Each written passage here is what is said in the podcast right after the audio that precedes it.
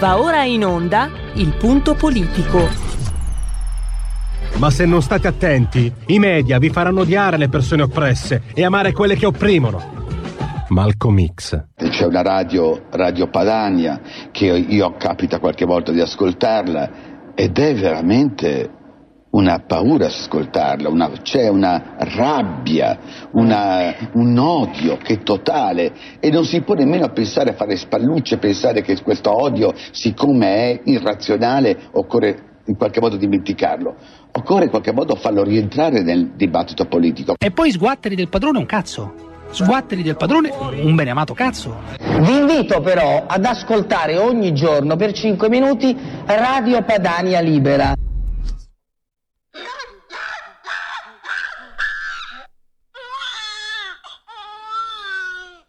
E eh beh, ha parlato il bambino scemo, giustamente.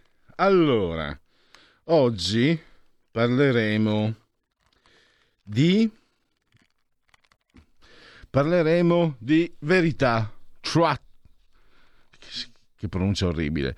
È la nuova piattaforma digitale lanciata da Donald Trump e per, eh, sapete, è stato estromesso da Facebook, Twitter, eccetera, e lui vuole eh, rientrare sulla scena con questa nuova piattaforma che farà, non sarà solo social, ma sarà anche intrattenimento, notizie, podcast, eccetera.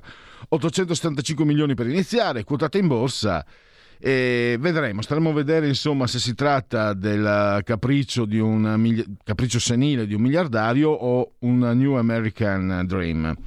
Ne parleremo con Camilla Conti. Invece, Batman, eh sì, Batman bisessuale. E l'ultima novità che ci arriva dai fumetti statunitensi dalla, dalla, dalla DC Comics. E poi ancora Robin. Robin di Robin e Batman, Capitan America, sono già pronunciati eh, gay. Tanto niente di male. Allora, poi ci sono nuovi personaggi dei supereroi gay, ma chi se ne importa?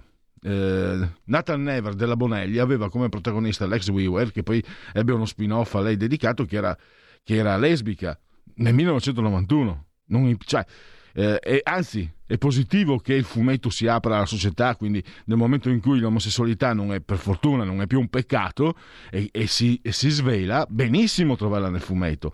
Però quando tu prendi un, un personaggio nato nel 1933 come, Bat, come Superman, la cosa, insomma, immaginate voi, pensate voi, perché questo sarà anche oggetto del dite la vostra, pensate voi se scoprissimo che Zagor e Cico lì nella foresta di Darkwood se la intendevano, se la intendono. Chi glielo va a dire a Tex Wheeler che adesso deve fidanzarsi con Kit Carson, eh? E Mr. No? Faceva finta che gli piaceva la figa per nascondere l'omosessualità, magari scopriamo che è un salutista che non fuma e che non beve. E, e Martin mistereggiava? Eh? Ovviamente Diana è una trans, questo si capisce. Ad handicap forse è meglio dirglielo per sms perché gli effetti potrebbero essere devastanti. Oppure Paperina e Minni, eh? Che coppia con Topolino e Paperino, Guardoni e Pippo Trans. Insomma, e questo è il problema quando maneggi qualcuno, qualcosa che appartiene a un immaginario che si è eh, consolidato negli anni. Allora, dunque, sentite la voce. Sentite la voce del grande Giulio Cesare che introduce la prima ospite del punto politico odierno, dalla verità, Camilla Conti. Benvenuta Camilla grazie per essere qui a disposizione del pubblico di RPL. Grazie a voi e un saluto a chi ci ascolta. Allora, intanto partiamo dal nome, no? È interessante eh, la, l'affinità tra la testata per la quale scrivi e la piattaforma, il nome scelto dalla piattaforma. Tu scherzi anche sul fatto dei diritti, se avessi usato l'articolo avresti chiesto i diritti. No, seriamente, adesso ti do, do la parola. Mh, mm, chi non l'abbia fatto eh, lega l'articolo dove vengono spiegati anche molti particolari tecnici, eh, perché volevo anche poi capire che, che, che futuro può prospettare questa iniziativa. Allora, andiamo con ordine, parliamo di Trat, la verità. Sì, io come dicevi tu sono partita con una battuta perché si chiama truth, quindi in inglese vuol dire verità, ma se avessi avuto l'articolo avremmo chiesto a Trump di pagarci i diritti sul marchio, però insomma era appunto una battuta nell'attacco del pezzo. Eh, al netto delle, delle, ironie, facili ironie, l'ex presidente degli Stati Uniti appunto ha lanciato, eh, ha, annunciato per il momento che lancerà questa nuova società e lui ha detto proprio che l'obiettivo è resistere alla tirannia dei big tech, chiaramente riferimento al ban che lo ha coinvolto all'inizio di quest'anno, il fatto che gli è stato praticamente bloccato l'account sia su Twitter sia su Facebook, eh, su Facebook addirittura per due anni, però sembra che Trump, poi io sono andato un po' a raccontare anche i dettagli finanziari dell'operazione, voglia anche monetizzare la vendetta, cioè che faccia un Trump politico ma anche un Trump eh, tycoon, cioè un, un Trump della finanza, perché comunque è una nuova società eh, che si chiamerà TMTG, che è l'acronimo di Trump Media and Technology Group. Insomma, il valore di impresa sono 875 milioni di dollari, quindi non noccioline, e eh, diciamo sfrutterà poi tutto un meccanismo, la SPAC, che sono queste società veicolo che sono creati apposta per raccogliere fondi sul mercato e usarli per poi fondersi con società private. Quindi eh, ieri eh, questa società SPAC con cui Trump vuole fondere la sua nuova società, questa World Acquisition Corp, ha fatto più 128% a Wall Street. Quindi insomma eh, l'annuncio ha già portato dei risultati anche finanziari, non solo politici. Poi chiaramente c'è tutto il tema della politica. Trump vuole rimanere sulla scena politica e ha bisogno anche di un megafono social per poterlo fare. E, ehm, tu hai spiegato nell'articolo che comunque è previsto anche diciamo, una pluralità, cioè vuole esplicitamente mettersi in concorrenza non solo con i social ma anche con uh, Amazon, Netflix, sono previsti anche programmi di intrattenimento, di informazione, podcast. Sì, assolutamente, perché infatti lui vuole fare un, praticamente un servizio di video on demand che vuole chiamare addirittura TMTG Plus, cioè con il più, e quindi programmi di intrattenimento, notizie, podcast, quindi concorrenti non solo i big four dei social network, ma anche Amazon, Microsoft, Google, Stripe. Poi bisognerà vedere se questo piano è troppo ambizioso e, e a dove, e dove porterà però eh, lui punta in alto perché vuole anche diventare una potenza nel, nel cloud quindi, e, e, nei pagamenti e qui il campo è veramente di, di, competizione diretta con Amazon. Quindi insomma ha tutto un disegno che può diventare interessante se non a livello politico, eh, di certo a livello finanziario, molto interessante. Ecco, volevo chiederti, secondo te, mh, mm, beh, adesso è anche complicato eh, mettere a fuoco, immagino, ma e ci troviamo di fronte al capriccio senile di un miliardario o a un New American Dream?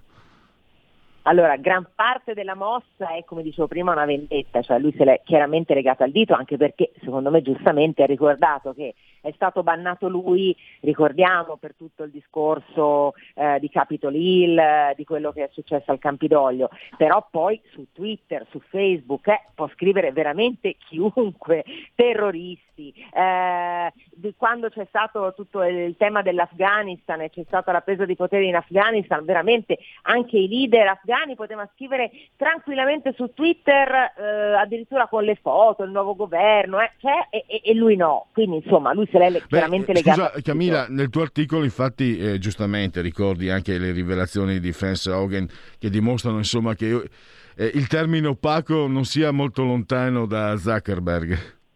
Eh sì, fra l'altro poi eh, tutta questa operazione arriva dopo che il 14 ottobre eh, Mark Zuckerberg è ritornato al centro della bufera dopo eh, Cambridge Analytica è per la, l'ex dipendente che ha fatto queste rivelazioni eh, sull'opacità di Facebook, eh, su, su, addirittura sui pericoli anche di Instagram per i minori. Insomma, e, e fra l'altro Zuckerberg è stato accusato di aver finanziato nelle ultime elezioni con quasi mezzo miliardo di dollari non Trump ma Biden.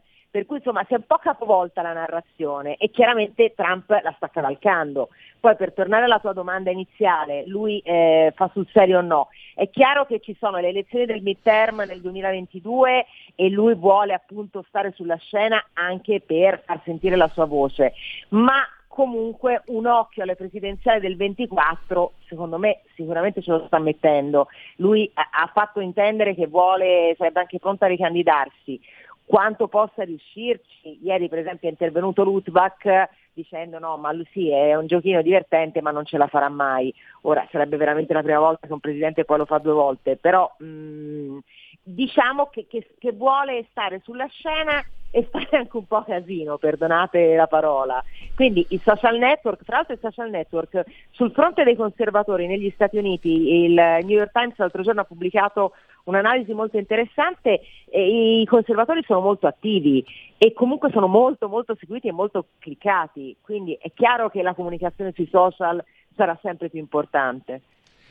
E mm, per chiudere, mm, c'è la possibilità che, come dire, funzioni anche da, da mm, esempio, cioè qualche emulo, non dico in Italia, che... Cioè, per essere espliciti, Camilla, eh, tu hai visto, so, avrai seguito Alec Baldwin, eh, purtroppo sì, ha sparato, eh, pare un incidente. Allora, sì fino a tre anni fa Alec Baldwin era famoso per due cose, per essere stato molto bello da giovane e per aver avuto una bellissima fidanzata. Per il resto, attore, ca- attore cane, eccetera. Quando si, scaglia, quando si scaglia contro Trump, perché lui mi ricordo con interventi su Twitter feroci, i commenti erano Hollywood, anche Hollywood contro Trump.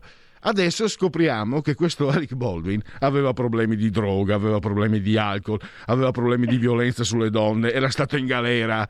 E, ecco, no, voglio dire questo che mm, io sono di parte, eh, per carità, però onestamente di fronte a questo, diciamo, eh, sbilanciamento enorme dell'informazione, può essere qualcuno che ha tanti soldi e che magari possa pensare che è arrivato anche il momento di bilanciare un po' le cose.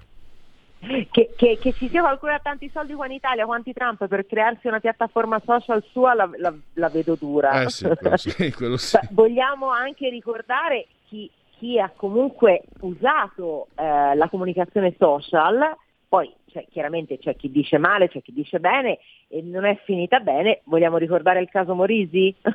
non era una piattaforma di proprietà chiaramente, però guarda come è andata a finire. Quindi poi la narrazione eh, di, di, una certa cosa, vedi come va ad essere alimentata dallo stesso mezzo che tu sei accusato di, di usare male. Cioè è, è paradossale, no? Per cui è chiaro che, che, diventa tutto un racconto. Io lo sto vedendo soprattutto in questi giorni sul fronte del, del, tema del Green Pass e sottolineo del Green Pass e non dei vaccini, perché mh, mm, non, non, non, sono una Novax, non ho mai scritto un pezzo sui Novax, no, niente. Io sto parlando del Green Pass al lavoro.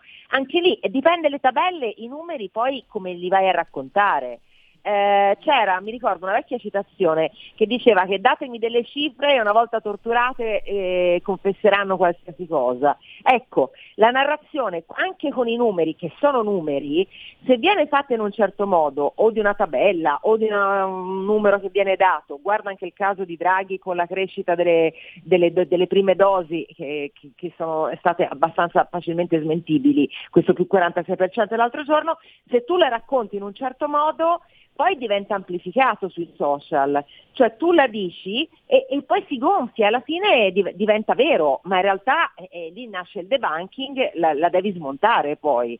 È, è, molto molto pericoloso, quindi può essere molto, uno strumento utile, e questo lo vediamo da parte di Trump, ma anche molto pericoloso perché poi vengono raccontate le cosiddette fake news, che magari fake proprio non sono, però sono gonfiate di sicuro. Certo ti si ritorcono contro. Mi sembra che questa sia una, eh, una riflessione eh, molto saggia di cui tener conto, Camilla. Io ti ringrazio, eh, grazie, grazie a, a presto a risentirci. Saluto e ringrazio Camilla Conti della Verità. Buon lavoro, grazie. Bene, ehm, Camilla doveva lasciarci perché aveva degli impegni. Eh, mi sembra che questa ultima riflessione eh, faccia un po' il paio con quella di mh, mm, Francesco Giubilei di ieri, cioè i social trattiamoli con molta avvertenza. C'è una telefonata pronto? Sì, pronto? Sì, buongiorno. Buongiorno, chiamo dal Veneto. Allora, volevo tanto fare i complimenti perché la giornalista rappresenta il miglior giornale d'Italia. Ehm, poi volevo parlare di Truth, appunto, o Trat come si dice, che è costato un investimento di 875 milioni di dollari ma eh, in America se non altro il, il, loro centrodestra, quindi il Partito Repubblicano, a questo momento almeno ha una rete televisiva, la Fox, che è tutta loro. hanno a questo punto un giornale che è quasi tutto loro, che è il New York Post, poi hanno una piattaforma e quindi possono fare le loro scalette dei, dei, dei loro telegiornali, mentre qua in Italia se tu guardi Rai 1, Rai 2, Rai 3, 4, 5, 6, 7, hanno tutti la stessa scaletta, quindi noi siamo fuori da, pur essendo più grandi, la più forza più grande in Italia, il centrodestra, noi siamo fuori, mentre almeno loro, almeno loro hanno la loro rete, il loro giornale e, la loro piattaforma. Noi dovremmo stare attaccati a Trump. Noi, eh, eh, Salvini dovrebbe chiamare Trump tutti i giorni perché è lì, è lì che ci può aiutare. Tutto qua. Sì, questo è un tasto um, sul fatto che... Però una cosa, io vorrei, vorrei dico la mia, ho il microfono, ne approfitto.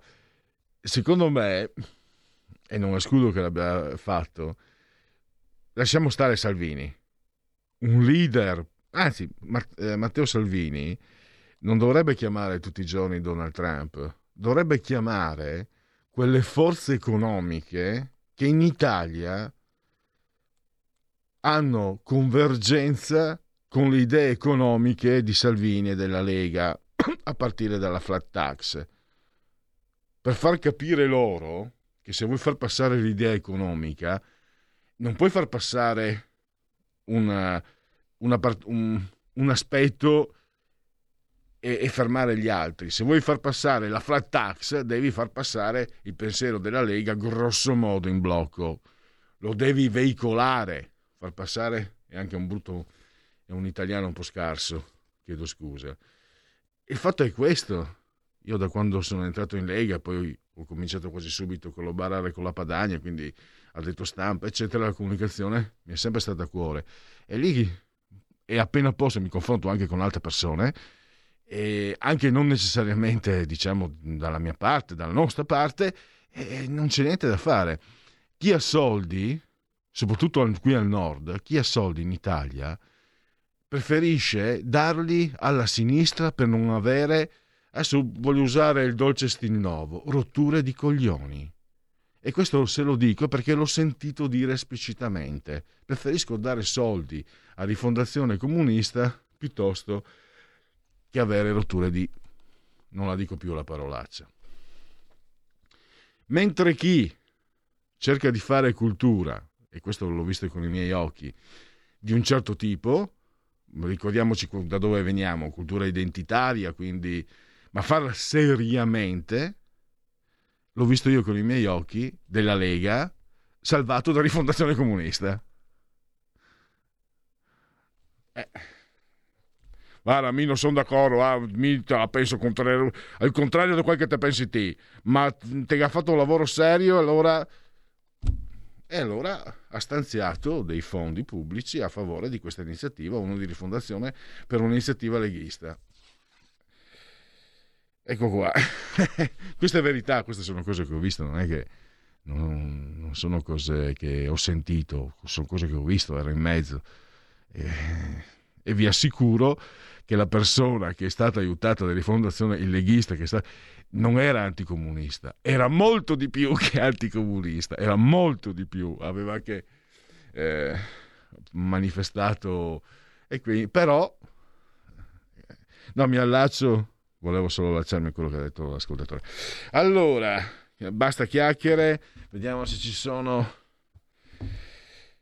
Dunque, noi europei non dobbiamo giudicare Trump se mette in piedi un suo social, da quale parte l'iniziativa privata economica è davvero libera, non solo sulla carta come in Italia che eh, la vede solo nell'articolo 41 della Costituzione. Vogliamo essere seri, seguiamo l'esempio della Polonia che ha varato la legge che multa i social con sanzioni milionarie se cancellano commenti. No, invece a noi interessano solo le tasse che i social non pagano in Europa, ma ignoriamo completamente i profitti ipertrilionari di Big Pharma in questo periodo. Andrea da Torino. Due interventi prima dell'intervallo. Pronto? Ciao, sono Marco da Mantova. Ciao. Allora, le parole che hai detto tu, la tua riflessione, si muniscono alle, alle mie considerazioni che facevo stamattina con, una, con un amico. Allora, possibile che in questo paese sia, sia successo tutto il contrario di tutto dagli anni 80 ai giorni nostri e la Lega, nonostante dagli anni 90 abbia avuto anche eh, possibilità di andare a governare, perché dimentichiamo a, parte la piccola parentesi del 94 con Berlusconi, la seconda parentesi dove abbiamo governato con il centrodestra dal 2001 al 2006 e dal 2008 al 2011. Però noi siamo praticamente sempre il cane in chiesa. Possibile che non siamo riusciti ad, ad instaurare dei rapporti decenti con le, con le categorie produttive che, ci, eh, che noi vorremmo aiutare? Mi sembra una cosa folle ed è altrettanto impossibile che la gente non abbia capito che i sindacati hanno fatto di tutto, secondo me, per tra virgolette, ammazzare il reddito dei lavoratori, a partire dalla scala mobile che è stata abolita negli anni Ottanta, le privatizzazioni, le dismissioni dell'IRI, le delocalizzazioni degli anni 90 con Bersani e Prodi, la, la, la, la destrutturazione dell'articolo 18 dello Statuto dei lavoratori. Tutto questo è impossibile che sia accaduto senza che i sindacati, la triplice, ne sapessero qualcosa. Ultima cosa, tant'è che i sindacati erano in piazza tutte le settimane quando c'era il governo Berlusconi e quando non c'era il governo Berlusconi, anche in questi ultimi due anni, non hanno mosso un dito, nonostante eh, anche adesso ci siano aziende che chiudono eh, in tutte le regioni. Quindi Assolut- quindi la classe dirigente della Lega dovrebbe fare sicuramente una riflessione appunto sull'incapacità del movimento o della politica eh, della Lega Nord di Salvini, ti parla un leghista dal 1994, eh, che non riesce a intercettare appunto il consenso delle categorie produttive che secondo me hanno soltanto predato in questo paese negli ultimi 30 anni. Ciao, grazie. Quindi Marco più saggiamente di me consiglia anche un po' di autocritica. Eh, io ero partito non in quarta perché se parti in quarta si spegne il motore ero partito a testa bassa come un toro di Pamplona come direbbe il Marciano Pinti invece credo che anche un po' di autocritica in effetti cioè autocritica significa vedere, rivedere e studiare strategie anche differenti grazie Marco, è molto interessante pronto? Buongiorno signor Pellegrini Lisetta, visto che a lei gli piacciono i fumetti, le devo dire oggi che il primo novembre 1962, cioè fra qualche giorno, nasce Diabolic, il re del terrore.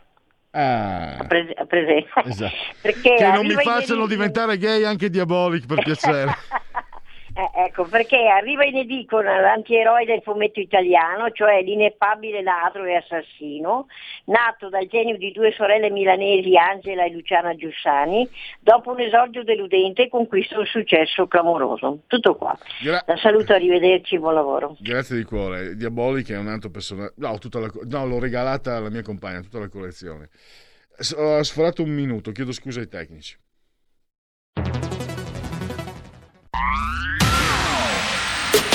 La radio si modifica, semplifica, da plus la musica purifica. Dove vuoi, dove vuoi, con chi vuoi, rilassati e vai. La digital radio non ti molla mai. Mi abbandono in questo viaggio, digitalizzo la frequenza con il suono che è uno spasso. Se penso a prima non ci credo, yo. Da plus è la svolta, qui lo dico e qui lo spiego. Digital Radio, il suono perfetto. Dub Plus. Anche RPL, la tua radio, è in Digital Radio.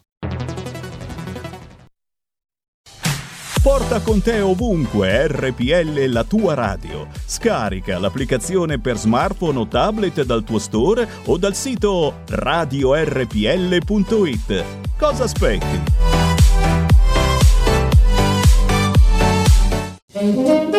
Ciao a tutti, sono Gabriella Monti, avete visto che sorpresa? Sono tornata, non ne potevo più.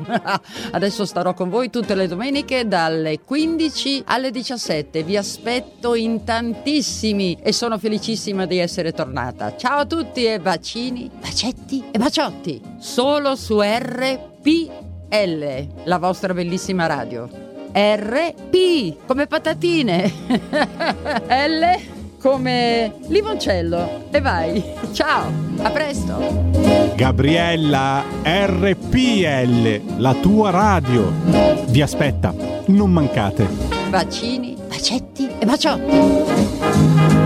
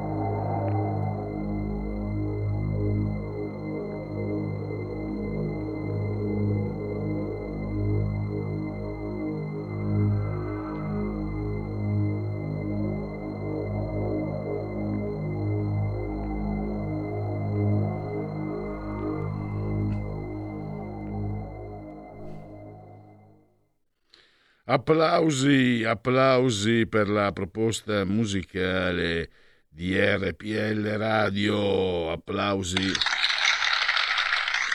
per Hugues Le Bard e anche per eh, Giulio Cesare, Giulione Cesarone, assiso solamente sulla torre di comando in regia tecnica. Giulio, togliamo, togliamo la condivisione e così eh, facciamo vedere...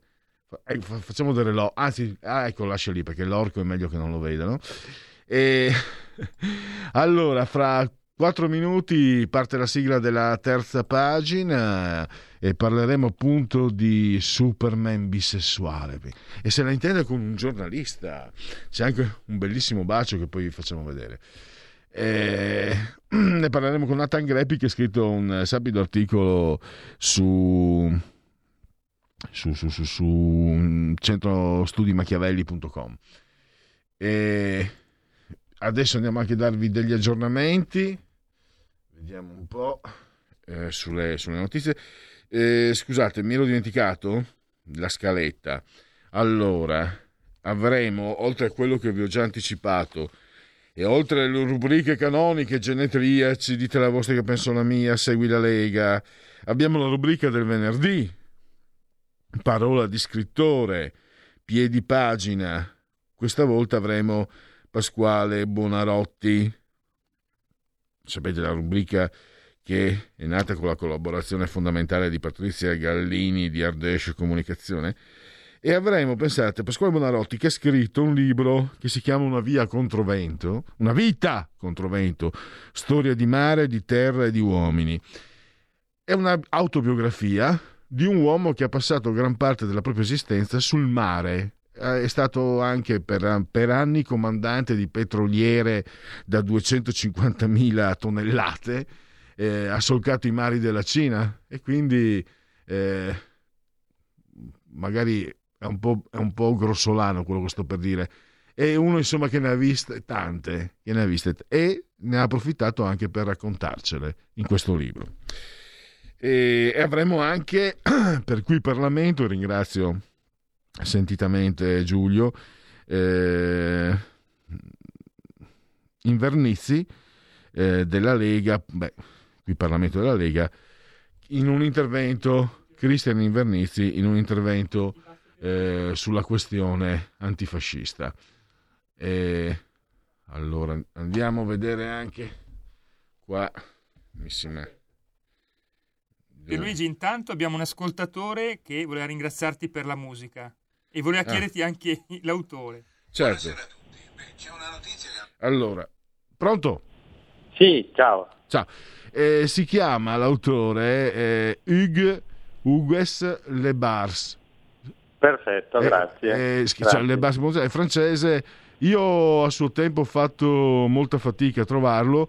I più giovani mi dicono perché è un autore degli anni 90, ho paura che sia anche scomparso, quindi l'ho, l'ho incro- incrociato diciamo anche in modo abbastanza casuale e eh, mi dicono i più giovani però che su Spotify si può, si può reperire eh, si possono reperire le sue canzoni anche su Spotify. Ti ringrazio, Il, il disco, farò- il- il disco l'avevo preso e tra l'altro un disco che mi è arrivato completamente scassato nella, nella confezione, pagato carissimo, usato, ma per fortuna ancora buono, l'ho trovato solo su eBay.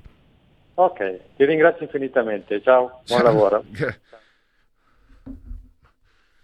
Eh, Oggi è una bella giornata, di solito quello che propongo... Oggi, cosa avete oggi? Cosa avete che siete così buoni con me? Non funziona. Dove ho sbagliato? Dove ho sbagliato? È venerdì. Insomma, perché la- c'è un'altra telefonata? No. Allora, no, c'è la terza pagina, hai ragione. Scusami Giulio.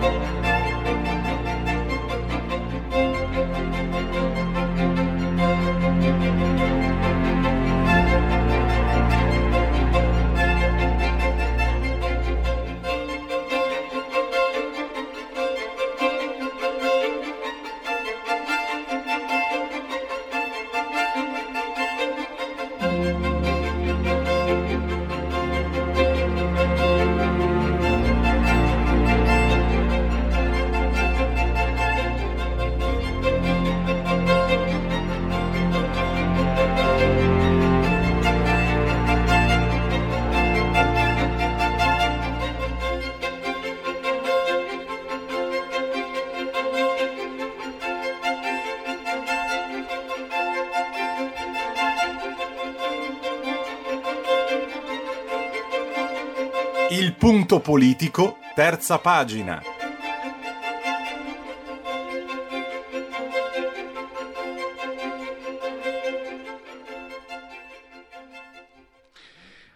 E andiamo subito a salutare e ringraziare per il suo intervento ai nostri microfoni Nathan Greppi, che scrive giornalista, saggista e scrive anche per centrostudimachiavelli.com. Benvenuto Nathan e grazie per essere qui con noi.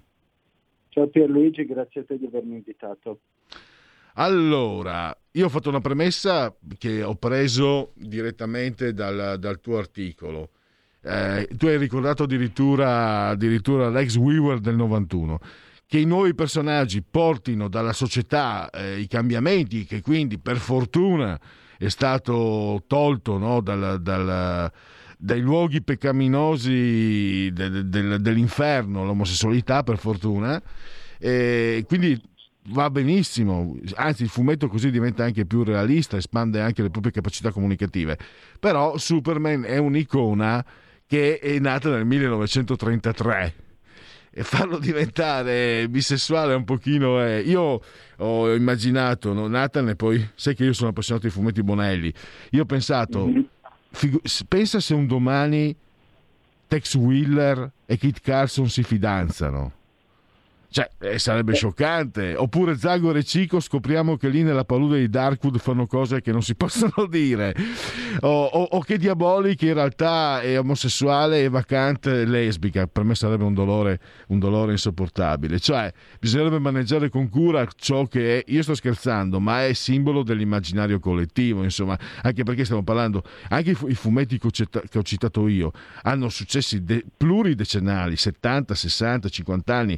Ho, ho appena citato eh, Superman, eh, quasi 90. Prego, a te la parola. Beh, il, ehm, la situazione che tu hai descritto per quanto riguarda i fumetti Bonelli è successa con Dylan Dog, che è notoriamente un donnaiolo, ma che qualche tempo fa il nuovo curatore editoriale della serie, Roberto Recchioni, lo ha fatto sposare con il suo assistente Groucho.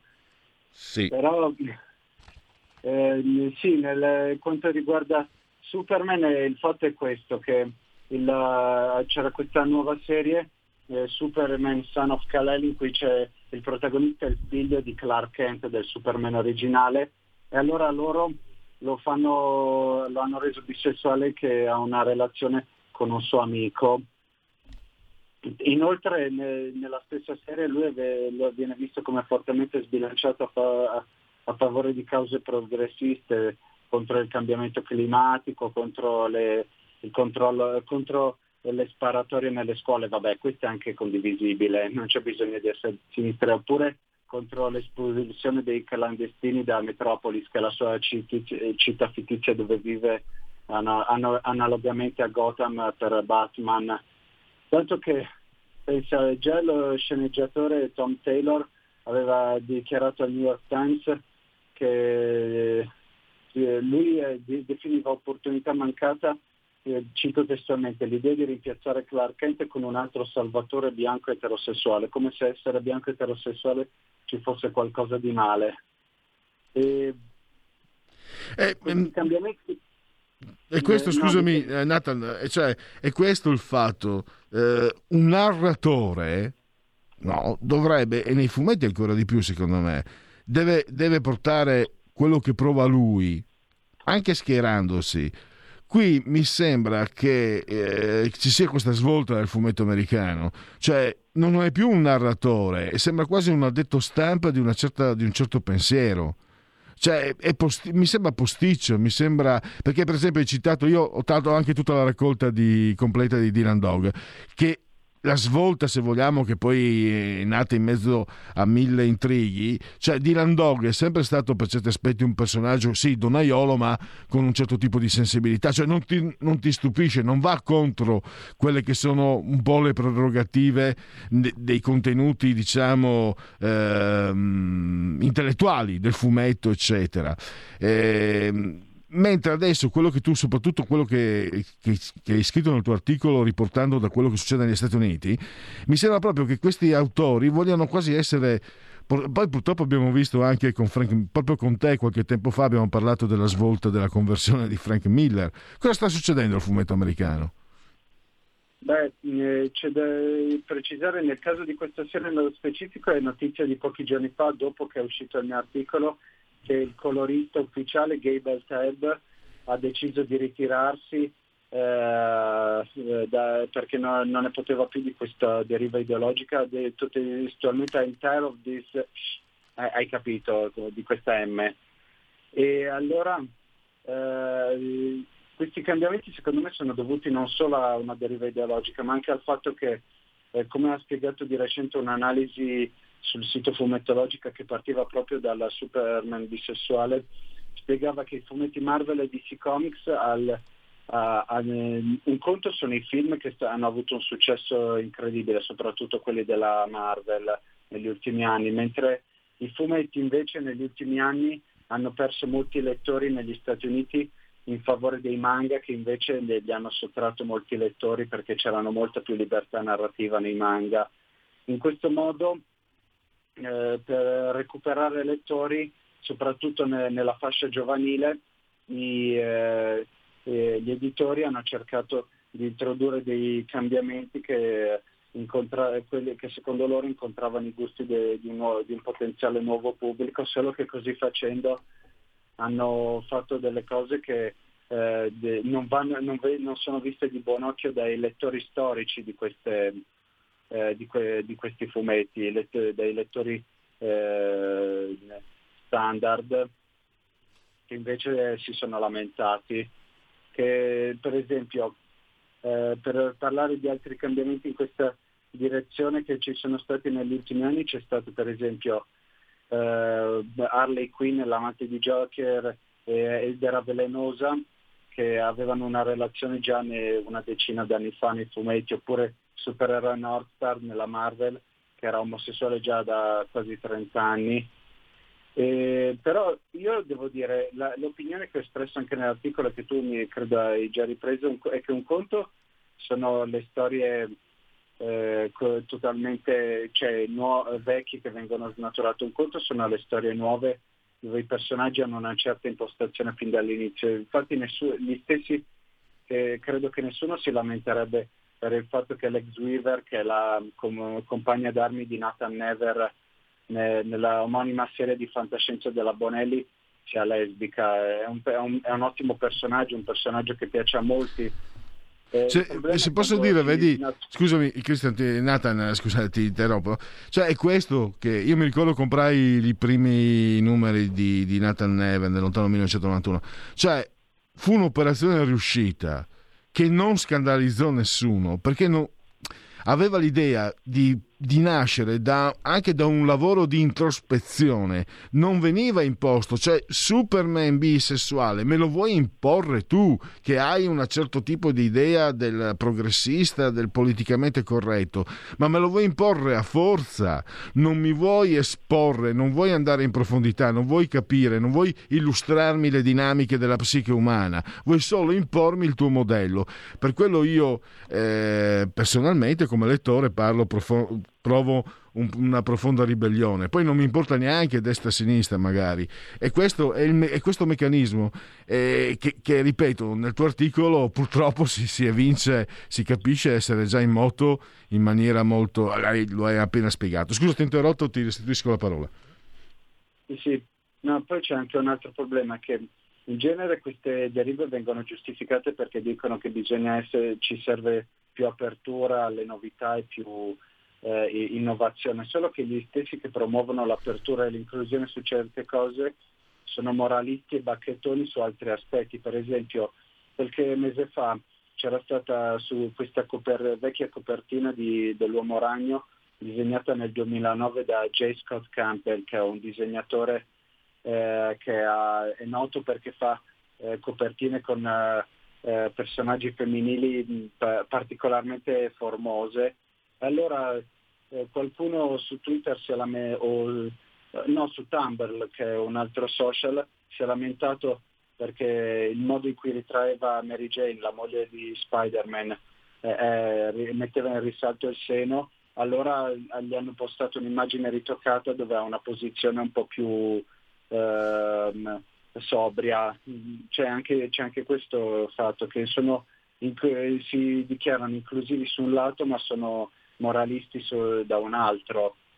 Cioè e... si comportano come tu citi lo psichiatra Frederick Wertham che nel 1954 scrisse The Seduction of Innocent e si era scagliato contro eh, Batman, Robin e Wonder Woman accusando Wonder Woman di essere eh, lesbica e Batman e Robin praticamente accusò di essere pederasta Batman con Robin e, e accusò appunto i fumetti di traviare i giovani. C'è un'analogia tra questo personaggio reazionario, eh, più peggio che reazionario, e i progressisti di oggi, tu, agganciandomi a quello che stavi dicendo appena adesso.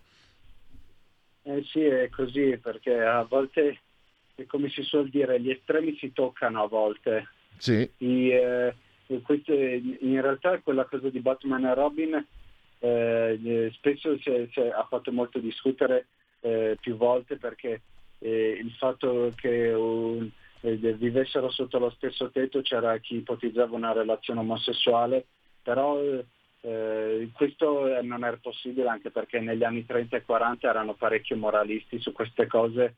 C'è chi dice che fo- eh, lo facessero anche perché no, non si poteva mettere un uomo una, una, e una donna a vivere sotto lo stesso tetto e quelle, in quel caso li avrebbero censurati, allora un uomo e un altro uomo forse andava bene, per una, stra- una strano paradosso.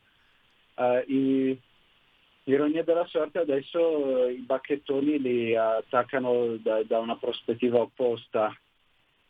E a volte c'è, c'è, molta difficoltà nel capire anche se un certo prodotto uh, per bambini o ragazzi abbia eh, veicoli certi messaggi oppure se sono fatti così per un altro motivo. Per esempio, eh, mettendo da parte i fumetti, eh, c'era chi in, in, passato ipotizzava che addirittura Bugs Bunny fosse anche omosessuale perché baciava gli, i maschi, però se tu guardi i cartoni da piccolo capisci che lo fa per prenderli in giro, per provocarli e farli arrabbiare, non eh, perché gli piacciono, è, è, uno scherzo goliardico. Oppure mi ricordo che tanti anni, anni fa ci furono anche dei dibattiti abbastanza intensi eh, intensi per i Teletubbies perché c'era il personaggio eh, maschio di Dinky Winky che aveva la borsetta che sembrava da donna. Quindi a volte ci sono queste cose un po' a, a, a me che in, in, una specie di limbo perché non si riesce a capire,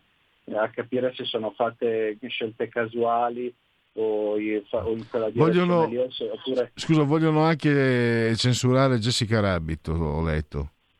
Sì, sì, è vero, anche Jessica Rabbit perché dicevano, eh, tipo credo in un parco giochi, eh, lei veniva ritratta che veniva, veniva, era nel cofano di una macchina e veniva salvata da dei ropi da chi la voleva rapire, invece loro hanno detto le donne oggi devono essere loro a salvarsi da sole, non, non aspettare il principe azzurro perché è retrogrado. Questo... eh, sì, anche quello eh, fa, fa, un po' impressione perché eh, chi ha incastrato Roger Rabbit era uno dei miei film preferiti quando ero piccolo. io mi ricordo, e fa strano pensare che oggi i progressisti lo attacchino anche perché il, eh, eh, l'attore principale Bob Hoskins era uno fortemente di sinistra, forse eh, di genitori comunisti e pensare che adesso il suo, il suo film venga considerato retrogrado è un po' un paradosso.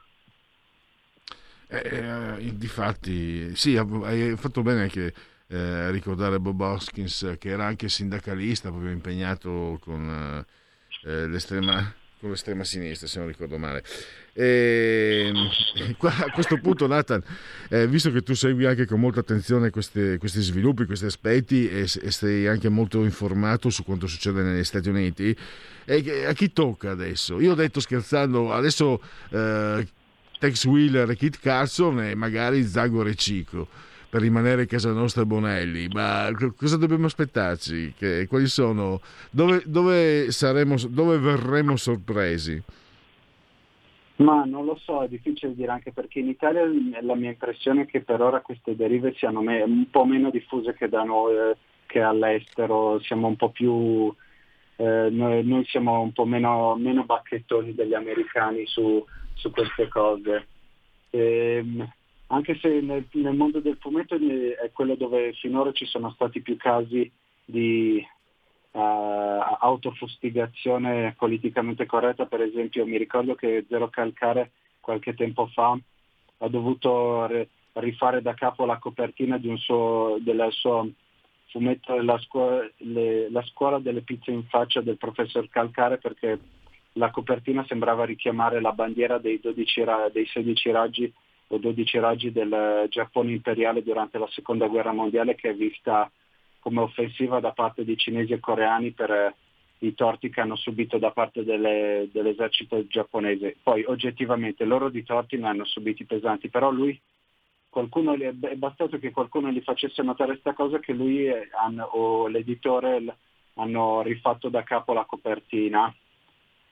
E, poi però secondo me comunque a voler essere ottimisti secondo me questa deriva eh, non dovrebbe attecchire allo stesso livello che altrove perché per esempio in, negli Stati Uniti adesso è uscito da, il mese scorso anche in Italia Shang-Chi e la leggenda dei Dieci Anelli che è questo film Marvel che si basa su un eroe asiatico eh, che si ispira un po' ai vecchi film di arti marziali e il fumetto che rispetto al fumetto originale eh, dicevano che il cattivo dei fumetti originali eh, eh era stato ehm, cancellato perché si riteneva che potesse essere offensivo e perché richiamava degli, degli stereotipi razzisti. Io verso eh, i cinesi, i giapponesi, mentre in Italia per esempio io non ho visto nessuno lamentarsi per esempio per il vecchio personaggio della Tigre Nera che era uno storico cattivo, tu lo immagino lo conosci di, di Tex Wheeler. Ah. Anzi, l'anno scorso Claudio Villa, che è il disegnatore che ha creato la Tigre Nera, in un'intervista proprio al sito Fumettologica diceva che è il personaggio a cui è più legato, non è che in, in America magari uno, così, eh, uno, suo, eh, analogo, uno suo analogo avrebbe dovuto scusarsi o fare pubblica penitenza, invece da noi è tutto molto più, molto più tranquillo, più sciallo. E purtroppo siamo arrivati al termine. Allora, grazie ancora a Nathan Greppi, se volete leggere con calma il suo articolo, l'ho messo anche in condivisione pagina Facebook, andate sul sito di eh, centrostudimachiavelli.com.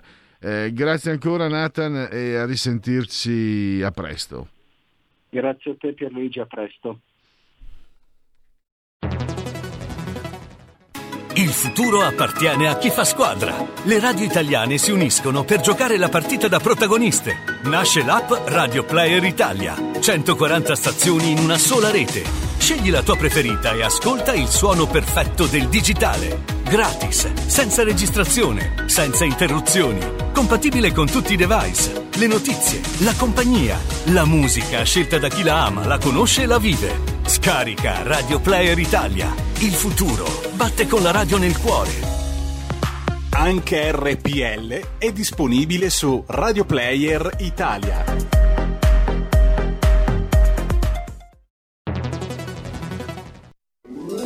Stai ascoltando RPL. la tua voce libera, senza filtri né censura. La tua radio. Ciao, sono Filippo Nardi, sono italo-inglese e 30 anni fa ho scelto l'Italia come mio luogo del cuore, perché qui sto bene, mi sento a casa. Però, dopo 30 anni ci sono ancora tantissime cose che non capisco dell'Italia rispetto all'Inghilterra. E allora, cari nottamboli, vorrei parlarne con voi, conoscere la vostra opinione. Ogni venerdì dalle 21 a mezzanotte su RPL, la tua radio. Con London Calling. Vi aspetto. Stay tuned. Sui nostri canali di RPL, la tua radio.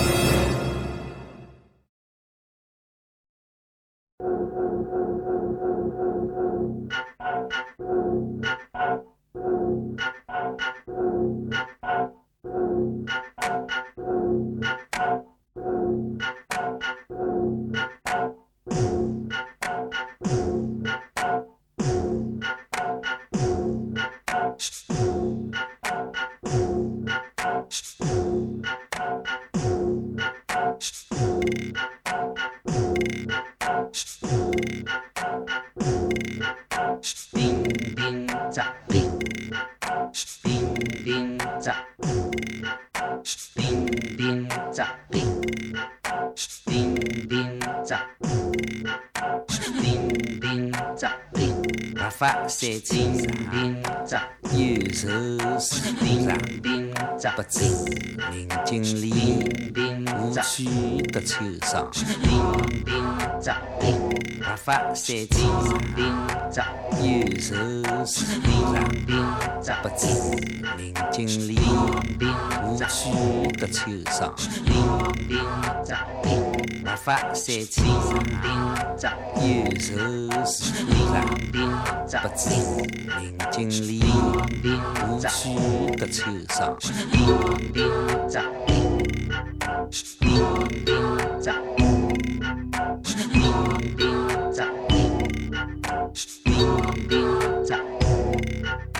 花季幽酒，独酌无相亲。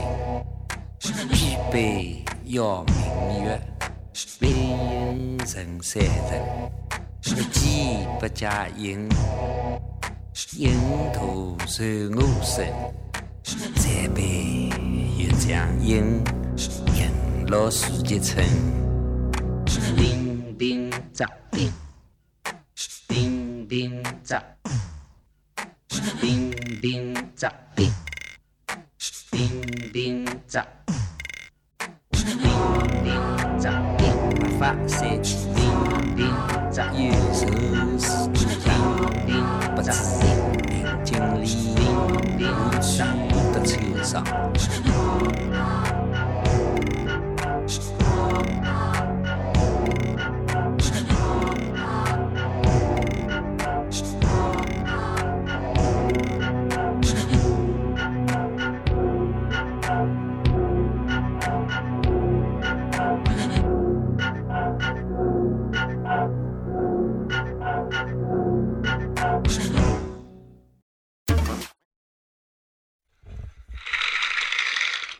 Applausi, applausi assolutamente per uh, Hugues Lebar, la proposta musicale di questa settimana del punto politico di RPL che state ascoltando in simultanea quando sono scoccate le 16.04.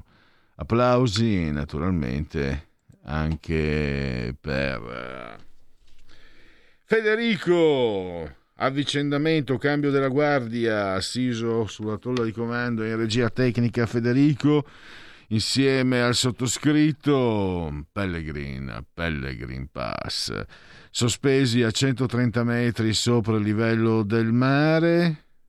Quando dico Pellegrin, Pellegrin Pass, sto prendendo per il culo una certa parte, una certa categoria di persone, sia chiaro. 25 gradi centigradi e lo faccio anche molto volentieri, con gusto. Eh, pensa, sono anche un po' stronzo. Tutti dicono, ah, che, ah tutti dicono, Pellegrini è buono. Eh, eh, è una cosa che mi, fa, che mi manda fuori dai gangheri. Mi manda fuori dai gangheri.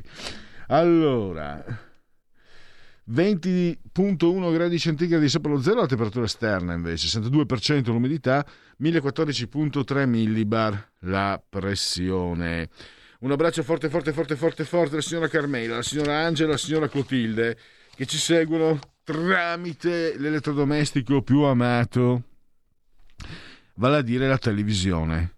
Sul telecomando potete mettere, anzi dovete, per seguirci, per ascoltarci dal televisore, il uh, pigiare sul telecomando i tre numeri 740 740 740 poi ormai è molto diffuso anche la radio DAB ci ascoltate cullati dall'algido suono digitale della medesima e poi Alexa accendi RPL radio. Passaparola ve ne saremo riconoscenti. Alexa è molto altro grazie all'applicazione iOS Android quindi avete lo smartphone avete l'iPhone avete il tablet avete l'iPad avete il mini iPad avete la smart television avete Fire TV e lì ci seguite. Poi internet come sempre da YouTube e dal portale del quotidiano La Verità. E il tutto, il tutto, scusa, nel primo giorno di Brumaio, mese del calendario repubblicano per i gregoriani. Mancano 70 giorni alla fine, per tutti è un venerdì. Vinars. Eh, anno domini 20 o 21, 2021 che dir si voglia. C'è una telefonata, pronto? Pronto? Sì, buongiorno. Eccolo qua. Ciao. Allora, sentivo prima che parlavate di Batman e Robin che vengono considerati omosessuali, pedofili o quello che vogliono attualmente. Allora la mia domanda è, ma il ruolo del maggiordomo qual era? Perché c'era sempre il maggiordomo. Cosa faceva il maggiordomo? E faceva il regimoccolo? Non lo so. Poi mai... avrei voluto domandare, avrei voluto domandare al tuo ospite, Nathan Greppi, se lui è lo zio di Nathan Falco, il figlio di Briatore, o se è il nipote di Marco Greppi che era stato sindaco di Milano molti anni fa.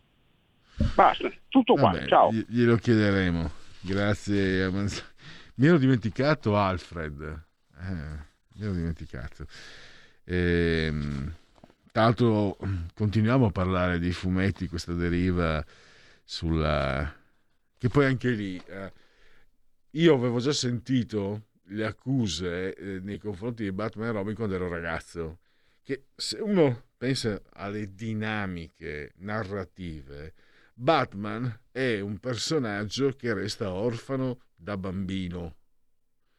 E guarda caso adotta Robin. Quando è adulto, adotta Robin, lo adotta come figlioccio, lo adotta anche come eh, un po' erede, no?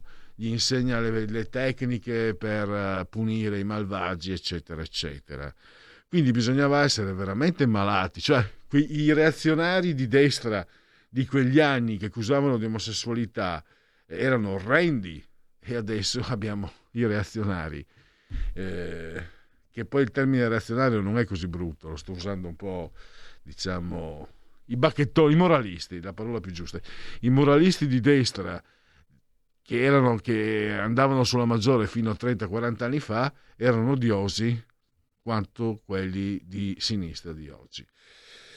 Allora, eh, prima di facciamo così, prima di passare alla prima rubrica che, eh, di cui vi siamo debitori, andiamo un po' a dare un'occhiata eh, alle, ultime, agli ultimi aggiornamenti, perché qui siamo qui, ce la raccontiamo, ce la meniamo, ce la raccontiamo, poi magari fuori nel mondo sta succedendo di tutto. A parte che se succedesse voi siete sempre molto attenti e verreste su, subito a farlo presente. Dunque, l'apertura di, di Repubblica. Forza Italia in frantumi, i ministri ribelli, i lealisti e gli attendisti. Ecco la geografia interna. Anche quello, ci tocca, ci tocca di sentire anche questo. Invece l'apertura del Corriere, cioè questa sarebbe una notizia. Vabbè, non... Eh, voglio dire, è vero che Forza Italia è un partito di governo, però eh, sono supposizioni, non sono notizie. Vabbè, io sono, ero stato educato diversamente. Pfizer o Pfizer, i risultati dei test clinici, vaccino efficace al 91% sui bambini dai 5 agli 11 anni. Ecco quanto protegge la terza dose. Gli studi Smart working, il lavoratore ha il diritto di riposare per almeno 11 ore, tutte le regole. Una pistola a salve può uccidere Baldwin e le armi di scena. Le ipotesi sulla dinamica morta sul set la direttrice della fotografia. Ed eccolo qua, sentite un po'. Eh, Baldwin, divo irrequieto, gli arresti, l'alcol, il divorzio difficile da Kim Basinger, eccetera, eccetera. Insomma, eh, però quando attaccava Trump, eh, anche qui c'è è uscito il Corriere, anche quando faceva l'imitazione, era il divo, eh, mamma mia, cioè, io mi ricordo che lo facevano passare Federico, cioè io sai che sono un cinefilo, onestamente, ripeto, Alec Baldwin ha avuto il suo momento di gloria, credo fosse anche eh, attore avesse partecipato a un film di un certo successo, Una vedova allegra, ma non troppo, che era del regista del Silenzio degli Innocenti. Era più che altro eh, conosciuto per la sua avvenenza da giovane. Poi è ingrassato quasi come me, quindi ha smesso di essere bello ed era famoso perché aveva Kim Basinger, che negli anni Ottanta era l'attrice più desiderata del pianeta. Ma era considerato un cane come attore. Era considerato uno scarso, era considerato perché avevano, erano 3-4 i fratelli Baldwin, basta. Mamma mia! E allora si, si scaglia contro Trump e ecco che fa un film con Woody Allen ed ecco che fa un film impegnato, ed ecco che diventa. E adesso scopro che era un imbriacone, un violento, un drogato. Ah, però se ti scagli contro Trump, cioè io non lo so, anche a parte che poi fu scagionato dalla storia. Se si scaglia contro Salvini, anche Giro Limoni oggi gli danno un, un sottosegretariato, il Letta e gli altri. Ah, il padre di Marco Simoncelli gli tenni la, mar- la mano fino alla fine, era morbida. Sapete che dieci anni fa eh, è scomparso questo fenomeno dello sport, non era solo del motociclismo, eh, sembrava, abbiamo parlato di fumetti, certe volte Marco Simoncelli mm, sembrava veramente un cartone animato, un, ma lo dico proprio con affetto, eh, sembrava un parto della fantasia perché eh, per come sapeva essere, era, era, un bravissimo pilota, ma era anche sorprendente, era immediato, una figura eh, che non ti aspetti assolutamente, tanto, tanto, meno in pubblico, ma anche nel privato, se uno conoscesse un Marco Simoncelli ne rimarrebbe rapito per, per il tipo di persona. Lui lo era anche in pubblico, purtroppo, vabbè, andiamo, andiamo oltre. C'è una telefonata, pronto? Buongiorno, sono Marino. Eh, ascolti, per quanto riguarda il cinema, eh, gli scandali, dimentichiamoci per esempio, non dimentichiamoci per esempio di Roland Polanchi, che anche lui anche Woody Allen furono, furono protagonisti di vicende scabrose. Mm, adesso Woody Allen non so come è finita la storia, però quella di Roman Polanski che ma, pra- praticamente abusò di una, di, una, di una donna, non so se si ricorda. Sì. Una rag- Eh, lì la, questione, la questione è ancora aperta e nonostante questo l'intelligenza di sinistra, la critica di sinistra mh, non ci dà un gran peso alla questione, continuano a, a portarlo perché ovviamente dalla loro, dalla loro parte continuano a portarlo come un grande personaggio, continua a fare film e tutto quanto. Quindi Mm. c'è sempre il solito doppio pesismo dei, dei cosiddetti critici intellettuali di sinistra è una costante nel tempo purtroppo. Niente, la saluto e buona giornata.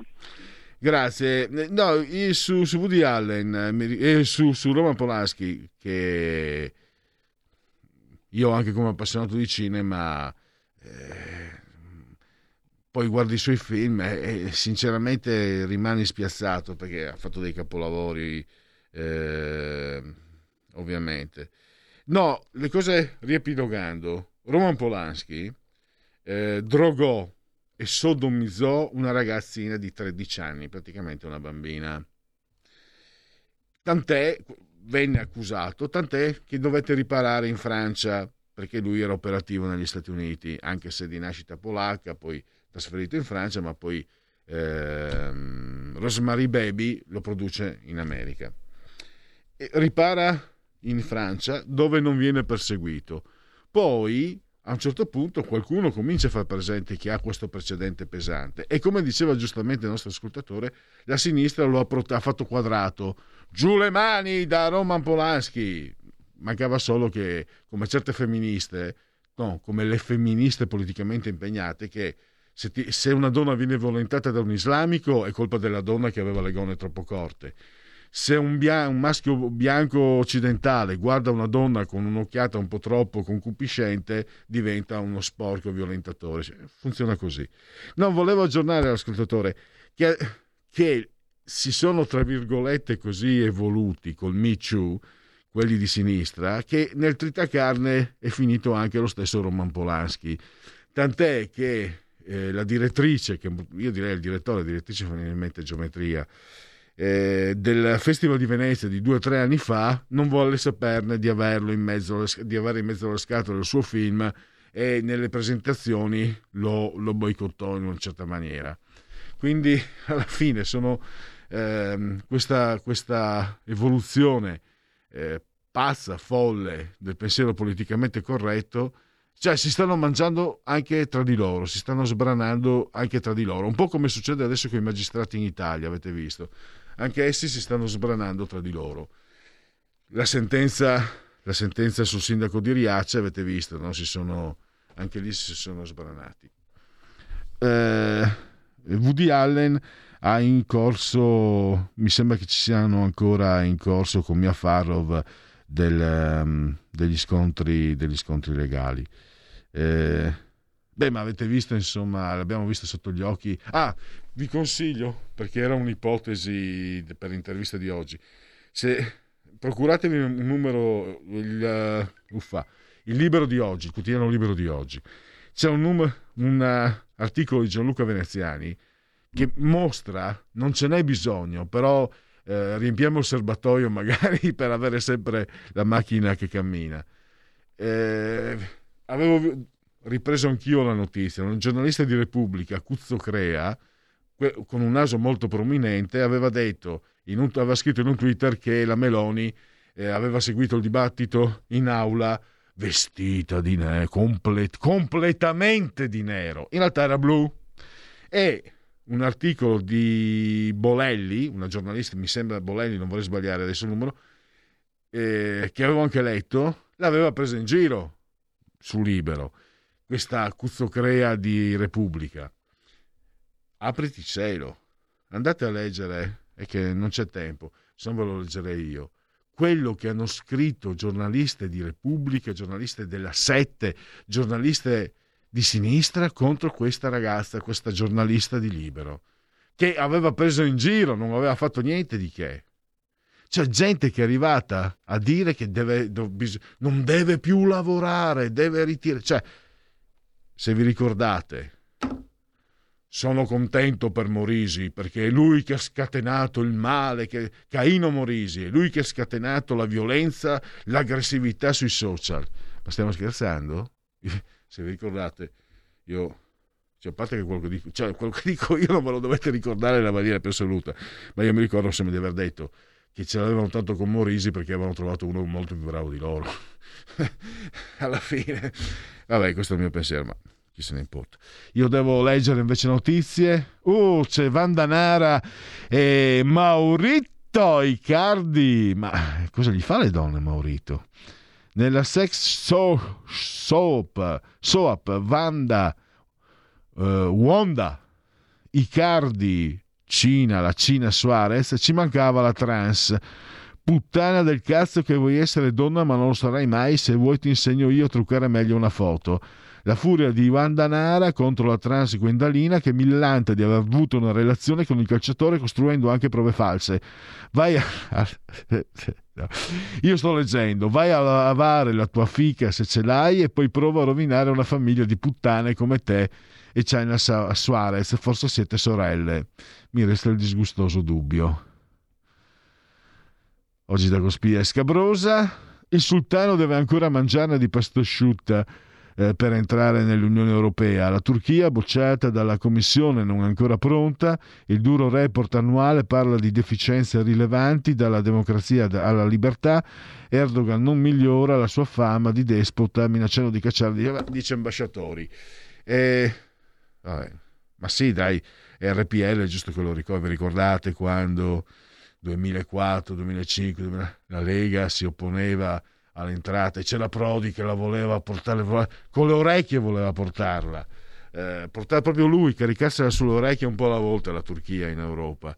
E la Lega unico unica forza politica a dire signori guardate che forse non è il caso di portare 70 milioni di, musulmani nell'Unione Europea razzisti, fascisti, nazisti, schifosi, retrogradi vabbè dopo 17 anni se ne sono accorti anche loro che forse non è il caso allora Andiamo una telefonata. Pronto? Ciao Pierluigi, sono Mario da Rieti. Ciao. Complimenti, non ci sentivamo da un po' di tempo. Che si dice? Che si dice? Ah, io stavo, stavo parlando, eh, la Turchia è stata bocciata in Europa, non può entrare in Europa, stavo ricordando che la Lega eh, lo diceva 17 anni fa ed era, ed era mh, mm, insultata per dirlo. Sì, no, poi io non capisco una cosa caro Pierluigi, mi pare che tu eh, sei bravo in tante materie, anche in geografia. È, è una violenza perché la Turchia non è Europa, è Asia, è il Bosforo che divide le due sponde, diciamo. Non capisco poi perché la Turchia dovrebbe essere Europa e non è Europa la Russia, cioè la patria di Dostoevsky, di Tolstoi, di Gogol, di Pushkin, di Chekhov, eh, di Solofiev eh, e di tutta questa gente qui, questi giganti del pensiero, della, della letteratura, va bene? E, e, lo dovrebbero essere i turchi. I turchi, tu mi insegni, sono mh, discendenti delle orde barbariche provenienti dalla profondità delle steppe euroasiatiche, sono i cugini stretti dei mongoli, giusto? E dello stesso ceppo asiatico. Quindi non hanno nulla a che vedere con l'Europa, cosiddetta cristiana, europea. Cioè, eh, la, la, Russia no, perché c'è il brutto, eh, sporco, cattivo, eh, Putin, eh, tutte queste. Però la Turchia sta facendo una violenza praticamente alla geografia, oltre che alla logica eh, e diciamo alle etnie. Non dico razze perché sennò dopo ne saltano addosso. Diciamo etnie. Comunque, il fatto lì della, dell'informazione, caro non se ne esce fuori. Eh, uno dei principali responsabili è il Cavaliere Silvio Berlusconi. Io vedo che la sera praticamente trionfa la, la reginetta dei salotti radical chic romani delle redazioni di Repubblica, Barbarella Palombelli, e poi la, il sabato e la domenica c'è la, eh, quella tutta tetta e culo, dalla, capito? La, la, la, coattona, la coattona Veronica Gentili che praticamente si atteggia a grande intellettuale e non lavora per esempio in Mediaset, tu l'hai intervistata qualche volta, una bravissima giornalista che però ha il difetto di non essere di sinistra si chiama Chiara Giannini una che è stata, ha fatto le guerre in prima linea, ferita gravemente in Afghanistan, mentre Veronica Gentili stava comodamente seduta nelle braccia di papà eh, Marco Travaglio nella sede del Fatto Quotidiano. Cioè, Chiara Giannini probabilmente non sa testa e culo, eh, a Mediaset ancora valgono alcuni valori diciamo, eh, fisici, eh, però la Gentile... E poi ci sono le tv militanti tipo la 7, con i, i vari Formigli, con i vari Floris, eh, le Lilli Gruber, dette anche Dietlinde, tutta questa, questa è la situazione dell'informazione in Italia. 4 contro 1, 3 contro 1, una volta avevamo, eh, non so, Gianni Brera, Palumbo, eh, Montanelli, oggi abbiamo Scanzi. Ogni periodo ha i suoi eroi. Ciao caro. Volevo proprio al riguardo, Veronica Gentili che ricordiamolo qualche anno addietro aveva pesantemente attaccato proprio Silvio Berlusconi all'epoca, vi ricordate, della- di Daddario, eccetera, eccetera, dal 2013-2014. Ma proprio pesante. Eh Beh, allora, che poi è bellissima, bisogna dire la verità, bella è bella, eh. non è che... eh, volevo, no, libero, volevo trovare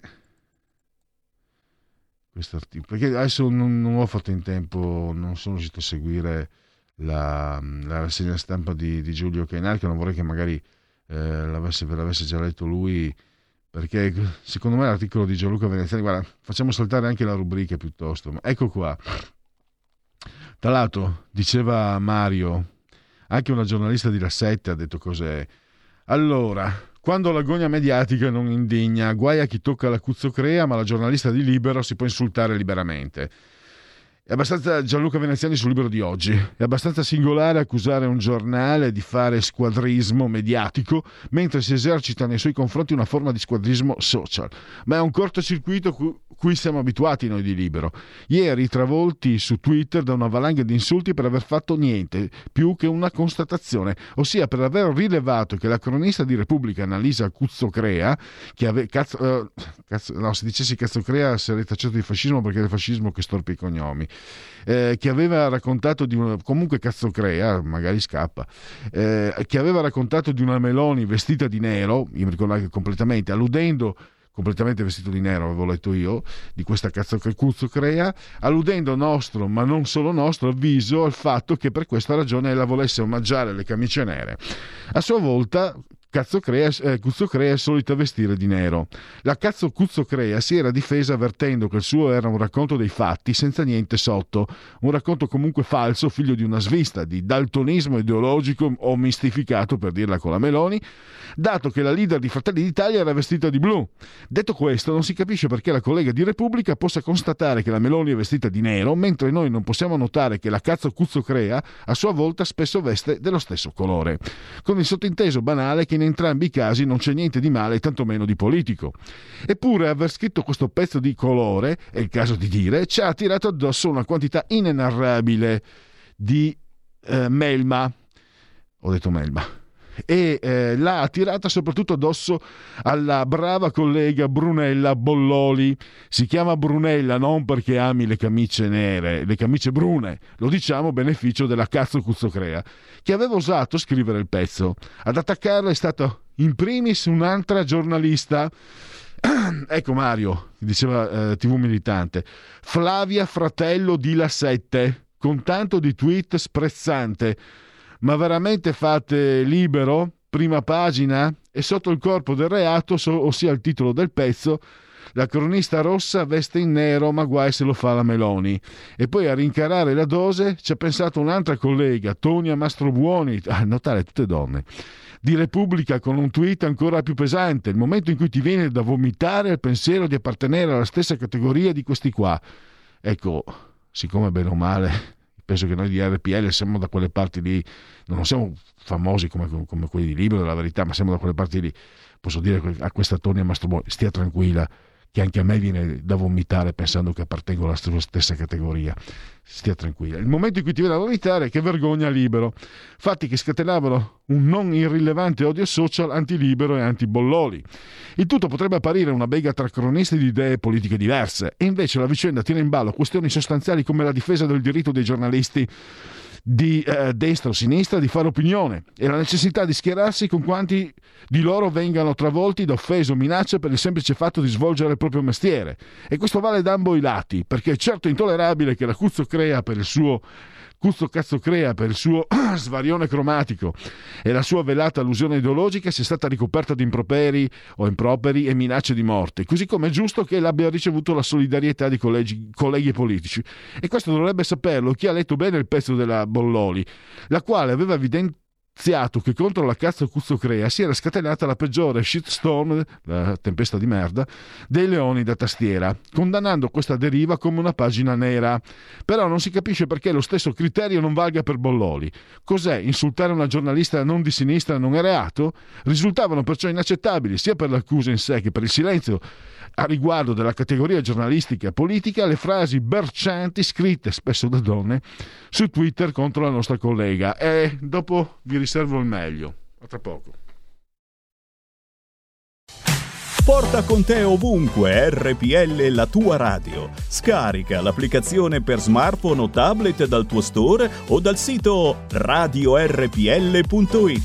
Cosa aspetti?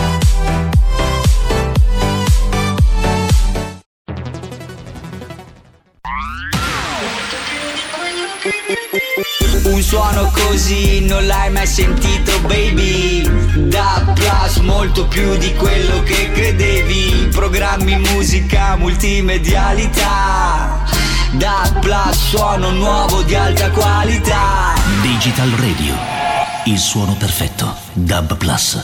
Anche RPL, la tua radio, è in Digital Radio.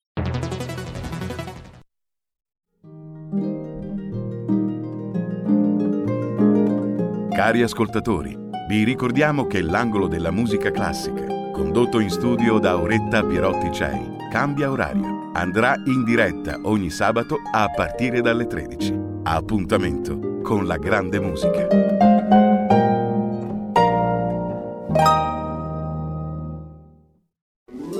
Stai ascoltando RPL. la tua voce libera, senza filtri né censura. La tua radio.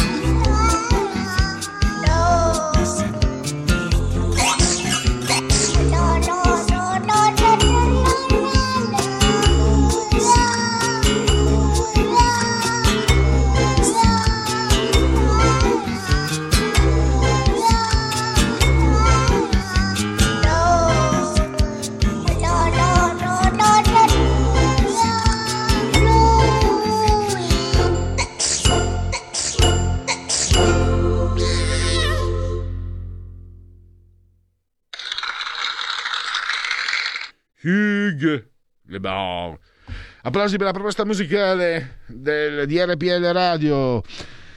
La vostra voce che sa buona RPL Radio campa oltre cent'anni meditate, gente meditate. Stavo finendo di leggere l'articolo di Gianluca Veneziani su Libero che parla appunto della giornalista di Libero aggredita, insultata ferocemente per aver criticato la Cuzzo Cazzo Crea che sbagliandosi aveva commentato le vestimenta di Giorgia Meloni vestita completamente di nero invece era di blu tra le altre cose. Eh, allora, si andava dall'epiteto di giornalista profondamente imbecille, specie deludere l'odiatrice, ma la Bolloli è sì profondamente ma intelligente, all'accusa di essere una giornalista che scrive immondizia, fino all'invito a vergognarsi di ridurre la sua professione a potegolezzo e all'appello a ritirarle il tesserino e non farla più lavorare. Ma l'ordine dei giornalisti cosa fa? Si domanda un odiatore. Veramente il tesserino può averlo chiunque? Insieme fioccavano gli strali contro tutti i giornalisti di Libero, definiti con bricola di autentici imbecilli, gente da ricovero che scrive intingendo la penna in quella sostanza marrone chiamata merda, che alimenta il fascismo facendo squadrismo giornalistico e creando bersagli per la violenza squadrista. E pertanto che io a questo punto, voi sapete che a me stanno sul cazzo i fascisti, non me amati, il, il, faccione, il merda come lo chiamava Carlo Emilio Gadda, eh, Mussolini l'ho sempre detestato, però quando senti questi qua di sinistra ti viene una tentazione, cioè, guardate che dura, eh? guardate che dura continuare a avere, avere eh, in antipatia i fascisti quando sento questi qua di sinistra, è dura, è dura eh, ma non è finita. Pertanto andrebbero costretti al silenzio, estromessi dal dibattito, sciolti, manco fossimo un'organizzazione sovversiva. Si smette di usare l'alibi del pluralismo per portare ogni giorno in tv cronisti e direttori di Libero. Chiudono il giornale, è una cloaca. Occorre fare un po' di pulizia della stampa italiana. Erano i messaggi più tolleranti. E già, quando si tratta di colpire un giornale o una giornalista non di sinistra, non valgono più i rischi di soppressione della democrazia, di sessismo, di attacco alla libera stampa. Vale l'attacco libero a libero. Per reazione propongo oggi ai colleghi, a cominciare dalla stimata Brunella, di vestirci tutti di nero, non per scimmiottare l'acuzzo cazzo crea o evocare inesistenti nostalgie fasciste, semmai il diavolo veste pravda, ma come segno di lutto per la morte del libero dibattito in questo paese. Ecco, l'unica cosa in cui non sono d'accordo, bellissimo come sempre, molto bravo Gianluca Veneziani. Cioè, a me onestamente Gianluca, se potessi parlarti questo vuol direi, ma veramente ti interessa avere dibattito con costoro? Cioè, io onestamente non... Perché devi avere dibattito con queste persone? Queste persone andrebbero eliminate, andrebbero espunte, andrebbero tolte. Non c'entrano niente, non sono neanche esseri umani. Che vadano a fare compagnia ai Novax Ah, questo l'ho detto apposta così vi incazzate. Una chiamata. Pronto? Pronto, ciao Pierluigi, Guglielmo Brescia. Ciao. Ascolta, ma sai che praticamente parlano praticamente come i bambini quando, quando erano ragazzini, quelli che portavano via il pallone. Non si potrebbe cominciare a, a, a non so, a inventare qualcosa che ogni volta che parlano loro fargli gli gnegne, roba del genere, perché loro continuano a parlare fini di sé come ah, lo sappiamo tutto noi, mentre invece dovremmo proprio ridurli al fatto che sono, parlano come i ragazzini, quelli dei dieci anni, quello lì mi ha fatto, quello lì ha detto, cioè sono la stessa cosa, una volta gli dicevi ma vai via che sei un coglione, era morta lì, no, adesso questi qui sono quelli che prosperano, che fanno che sembra che dicano tutto loro, si fanno pena ascoltarli. Cioè, cioè Terrore resto senza parole perché davvero fanno pena fanno. Cioè, erano proprio i classici idioti che c'erano quando eravamo ragazzini piccoli, eh, adesso ormai ne ho 60, frega un cazzo. Però cioè, è assurdo, bisogna cominciare proprio a tirarli in giro quando parlano, cioè non dargli sempre con la loro, perché loro hanno sempre con la bella patente grande come una casa che loro sono la serie sta fatta persona, mentre invece sono delle patacche più finite. Patacche, questa questo vedi, che non è facile. No, ma vedi anche, anche, tu hai usato un termine, patacca, che prende in giro, ma non è aggressivo, virulento, offensivo come quello che hanno usato, quello che sono abituati a usare loro. Eh, lo eh. so, ma sai che noi abbiamo comunque, io ritorno perché mi sta un po' sul, sul gozzo, sai che però noi abbiamo uno che diceva te, ricordati che tieni famiglia. Va Te bene. lo ricordi? Ciao. Eh, ciao, eh, allora, Eh, prima che sia troppo tardi andiamo con il eh, dite la vostra che io penso la mia. Dite la vostra, che io penso la mia. Il telefono, la tua voce, allo 02 6620 3529. Anche al numero di WhatsApp 346 64 27 756. Insomma, abbiamo visto anche, abbiamo visto anche prima deri- un certo tipo di deriva. Oggi anche negli Stati Uniti al supereroe gli fanno il cazziatone se gli piace la figa. E poi vi, questa parolaccia poi vi spiego. Eh, fumetti, nuovo Superman sarà bisex, annunciato anche Robin e Capitan America gay. La modesta proposta, questo è il vostro Speaker's Corner. Ah, chi glielo va a dire a Tex Wheeler che ora deve fidanzarsi con Kit Carson? Cavalcarono insieme. A quando l'outing di Zagor e Cico, la, schi- la scura è un simbolo che lascia pochi dubbi. Poco spazio all'immaginazione. C. Quindi Mr. No faceva finta che gli piaceva la figa per non farsi scoprire? Poi risulterà pure che è astemio e non fuma. D. Era evidente che Martin Mister e Java se la intendessero. Diana è ovviamente una trans. E. Direi che handicap è igienico farglielo sapere solo via sms, fosse solo per Flo sarebbe una bella notizia. Paperina e Mini Lesbo, Minni di Topolino, eh, lettera F.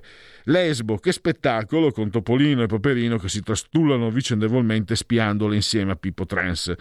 F, mentre vi trastullate spiando dal buco della serratura, i tapini migranti giacciono stipati nelle stive degli yacht ONG. Vorrete mica che Beppe Caccia faccia... vada a fare lo cameriero?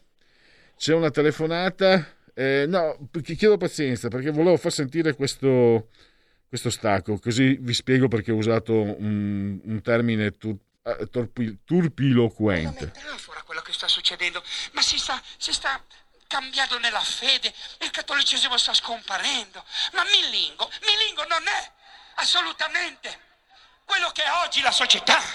Il grande Milingo, un arcivescovo, quindi un grande della Chiesa.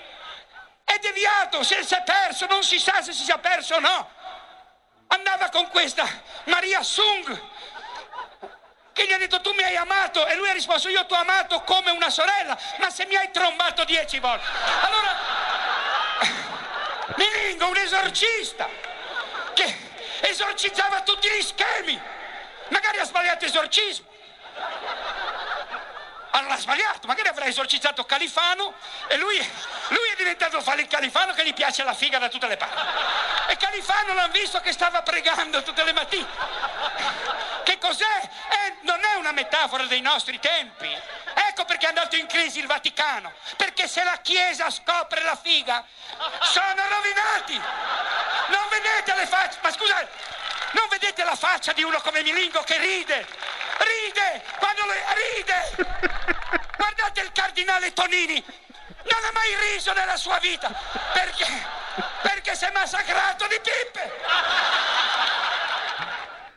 Ah, quanto, vorrei, quanto vorrei tornasse questo Beppe Grillo. Vabbè, che avrà quasi circa una trentina d'anni, grosso modo, questo, questo spettacolo. Eh, ho fatto aspettare qualcuno al telefono, vediamo se ha avuto pazienza. Pronto? Pronto, buongiorno, sono ancora io, Angela da Novara. Buongiorno. Buongiorno, senta, ma Libero e il giornale si possono ancora definire giornali di destra? Io lascio cadere questa provocazione, a me non sembra. Punto. E poi per quanto riguarda che ha detto che Trump ha fatto un suo sito, Trump ha i mezzi per farlo, no? Però guardate che anche da noi in Italia c'è una televisione alternativa che io quando l'ho scoperta è stata come vedere una luce in fondo al tunnel e si chiama BioBlue. BioBlue. No, signora, no, signora Angela, no. BioBlue no. Io ho visto solo per, per poco, ma BioBlue la sconsiglio. È piena di fake. È pericolosissima. No, no, signora, no. gliela dico da professionista. È una. Io l'ho visto poco, quindi non ho visto ore. Ma quando ho visto una sequela di fake e di assurdità, sinceramente, no, no, no. Mi dispiace, per signora. Ore, Angela. per quante ore l'ha vista? Signora, quello, quello che basta per arrivare alla conclusione che io personalmente, ma anche come professionista, sconsiglio vivamente la visione di un emittente che dispensa fake. Mi dispiace. Ma, mi spiace, ma questo è un parere suo, personale, soggettivo. Eh, è anche una valutazione professionale per quel che può valere la mia povera professionalità. È chiamata la TV dei cittadini. Vabbè, signora, eh, comunque è vero, per carità, è soggettivo, ma io onestamente non vorrei averci nulla a che fare. E, No, e- io- e sinceramente, se, se ho un amico che guarda il BioBlue, gli dico lascia perdere, perché commetti una colossale- un colossale errore. Eh, Però ci sono tante persone che la guardano, loro sono tutti scemi? Eh, signora, lo ha detto lei. Buongiorno, a Non sono per niente scemi, sono persone intelligenti, Ah, molto vabbè. speculative, che hanno un pensiero speculative, che va oltre le apparenze. Va bene, va bene, eh, io non, non- non la- no, sinceramente, ho vi- ho- quello che ho visto io, sinceramente di BioBlue, non, eh, non sconsiglio, ecco guarda qua, Pellegrini, non dire stupidate. Va bene, c'è un, un ascoltatore. Vabbè, guardate, ascoltate un attimo, non capisco una cosa, come facciate? Non- io non- questo non lo capisco, come facciate ad ascoltare, seguire RPL e a vedere BioBlue? sono l'acqua e l'olio. Noi cerchiamo sempre di dare notizie fondate. Noi cerchiamo l'origine della notizia. Noi è già qua. Noi cerchiamo in- in- proprio di rispettare la professionalità. Noi cerchiamo di dare un certo tipo di prodotto. Mi dispiace, ma quella emittente lì è al contrario. Ma va bene, sapete cos'è?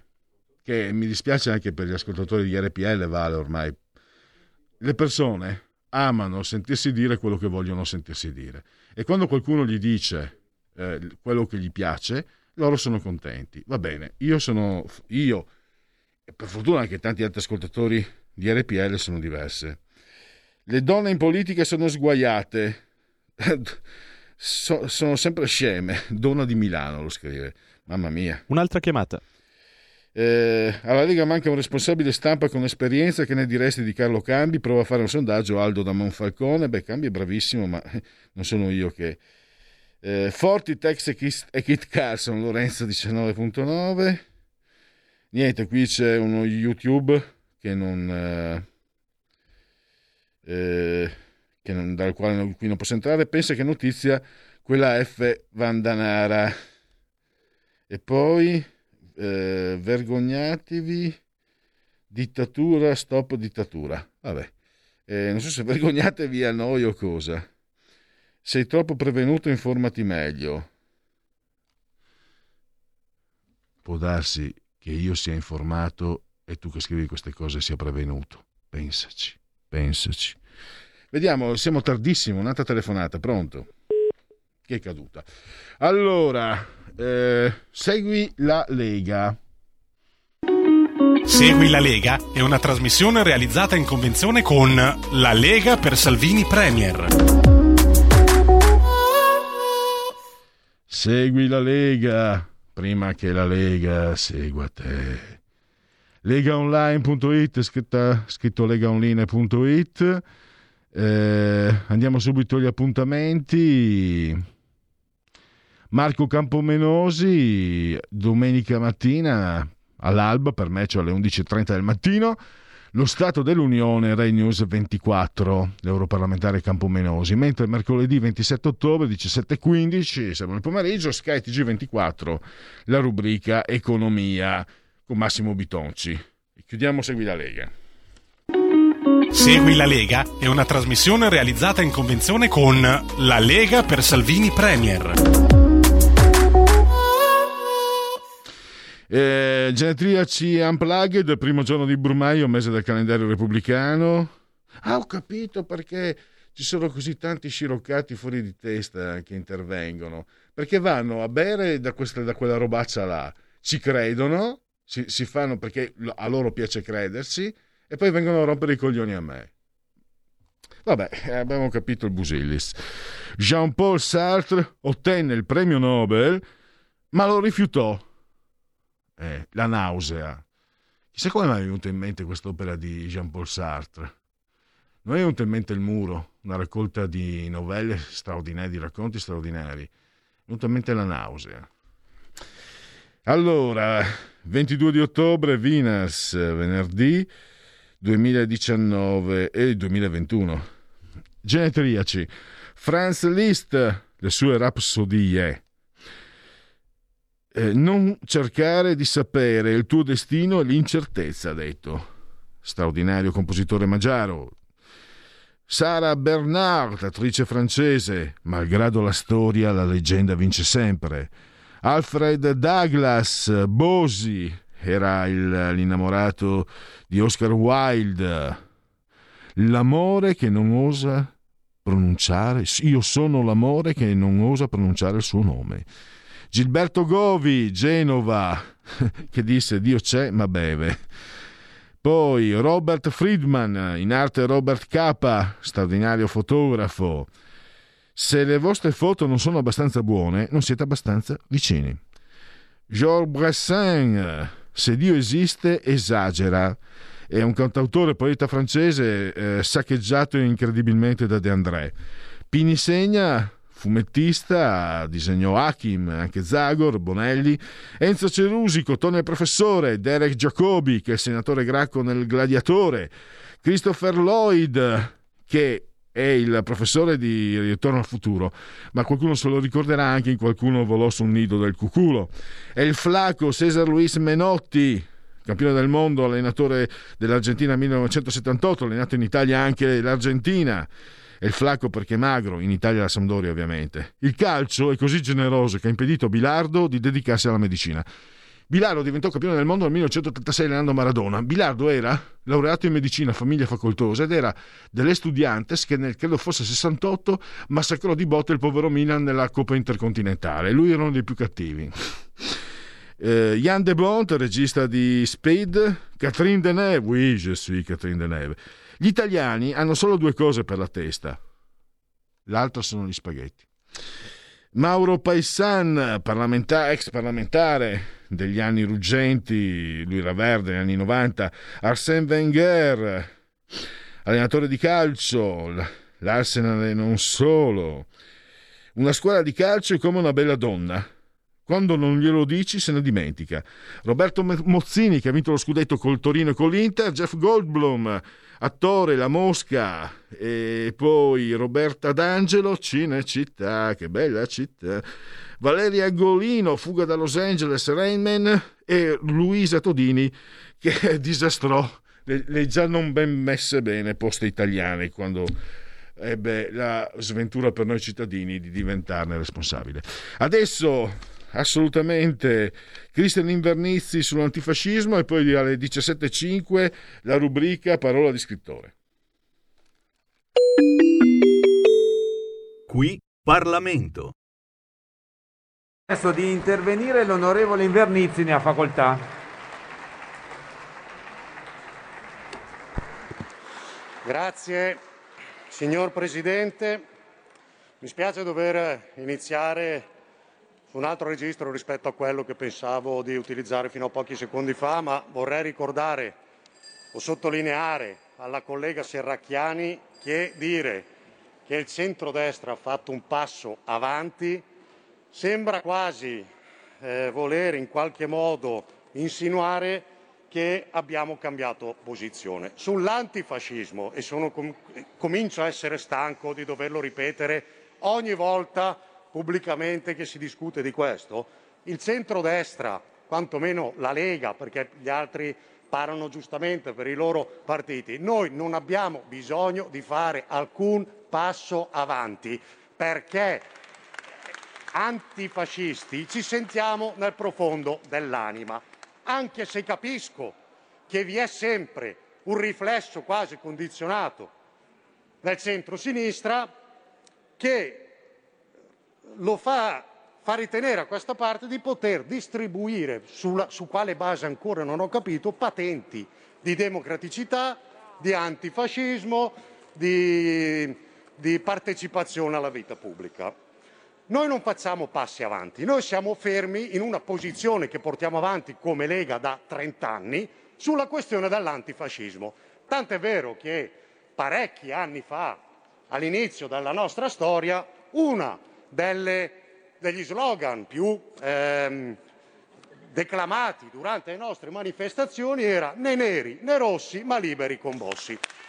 Giusto per ricordare alla sinistra che molte volte anche coloro che voi ritenete tiepidi nel denunciare determinate eh, derive eh, nazifasciste, eh, eh, che voi considerate non sufficientemente forti quando c'è da condannare il pericolo nazifascista in Italia, questo problema al loro interno l'hanno già superato. E per l'ennesima volta, lo dico per piacere, se onorevole Serracchiani aveva finito, secondo me, in un modo bello, dicendo, presentando emozioni, sì, lo sappiamo che magari sensibilità politiche, di esposizione su questi temi sono differenti, ma il fatto che ci asteniamo eh, sulla, sulla vostra mozione è un segnale di vicinanza. Poi però riparte sempre quell'istinto, quell'istinto a voler giudicare, a voler condannare, a voler indicare, questo sì, all'opinione pubblica, chi è veramente antifascista e chi finge di essere antifascista. Cos'è l'antifascismo? Perché il fascismo lo sappiamo tutti più o meno cos'è. Abbiamo sentito anche, direi, begli interventi da parte degli esponenti di Leo, del PD, delle forze di sinistra, ricordare come nacque il fascismo, come si, ehm, si eh, diffuse in Italia. Certo, dobbiamo anche ricordare che all'epoca, manca magari questo passaggio, quali sono, quali sono le colpe storiche dei partiti democratici di allora nei confronti del fascismo, l'incapacità di dare determinate risposte agli italiani, perché non è che 70 anni fa, 80 anni fa, durante il ventennio gli italiani sono in un certo momento rincretiniti, hanno rinunciato a essere liberi. Ci sono tutte una questioni storiografiche che magari sarebbe bello anche eh, approfondire quando se ne avrà eh, l'occasione. Sappiamo cos'è il fascismo. Bisogna interrogarsi su cosa sia l'antifascismo in Italia, perché è questo il vero discorso oggi. Premettiamo, è evidente che quello che è successo il 9 ottobre, e lo ripetiamo a coloro che ci chiedono di fare i passi avanti, è ovviamente inaccettabile, perché assaltare una sede, la sede nazionale della CGL, è, oltre a essere incredibilmente stupido, è anche un atto chiaramente violento, è un atto penale, è un atto che sinceramente nel 2021 speravamo di non dover più vedere. Questo quindi lo premettiamo, quindi spero aver fatto il passo avanti, eh, il passo avanti sufficiente. Al tempo stesso ricordo agli antifascisti, per esempio proprio all'onorevole Serracchiani, che accusare la Lega, e lo dico per l'ennesima volta, a Pontida di fare qualcosa che ricorda Norimberga, non è un atto di distensione, magari non è successo tanti anni fa, onorevole Serracchiani, perché siccome che, io, siccome che a Pontida io ci sono stato tutti gli anni, so che non c'entra niente con Norimberga, però volere svilire, svilire continuamente anche l'antifascismo riducendo la macchietta non fa un bel servizio, perché l'abbiamo detto e lo ripetiamo, le forze di centrodestra che qui siedono lo fanno sulla forza di elezioni democratiche che si possono vincere o si possono perdere. Quando si perdono le elezioni, capita sia a destra che a sinistra. Quando si perdono le elezioni nei comuni, nelle regioni, ne- nelle province una volta, chissà se ci torneremo, o a livello statale, non è che le forze di centrodestra organizzano golpe subi- subito dopo. Succede che i nostri sindaci, i candidati sindaci che perdono, vadano in piazza a congratularsi con i candidati sindaci del centro-sinistra, perché accettiamo completamente il voto democratico. Certo, ve lo dico da antifascista, quando vincete i comuni e in piazza cantate Bella Ciao come se aveste vinto la guerra di liberazione contro i fascisti, non fate un buon servizio all'antifascismo vero, perché a nostro avviso questo è un altro modo di ridurre in macchietta una storia tragica e terribile dello scorso, dello scorso secolo. È evidente, onorevoli colleghi, che oggi non stiamo discutendo solo ed esclusivamente dello scioglimento di Forza Nuova, perché altrimenti avremmo presentato una mozione dicendo, visto quello che è avvenuto il 9 ottobre, visto che, perché non lo fa il mistero, qualcuno degli arrestati ricopre incarichi dirigenziali all'interno di Forza Nuova, chiediamo al governo di sciogliere Forza Nuova. Bene, ci stiamo, giusto, ci mancherebbe altro. Oggi per l'ennesima volta non stiamo discutendo però solo di questo. Discutiamo ancora di chi è veramente fascista, di chi è veramente antifascista, di chi, cre- di chi crede veramente nella- nel voto democratico e di, cre- di chi crede veramente nella Repubblica. La solidarietà alla CGL, anche da parte della Lega, è giunta immediata, è vera ed è autentica. Anche se, permettetemi di ricordare anche questo passaggio, anzi, non anche se, ma anche ricordando che per esempio a Bergamo, quando la FIOM organizzò una festa al Lazzaretto nel 2015, venne invitato dalla FIOM l'allora capogruppo della Lega Federica. Federica lo conosciamo tutti, presidente del Friuli Venezia Giulia. La CGL si oppose alla presenza di un esponente leghista alla propria festa.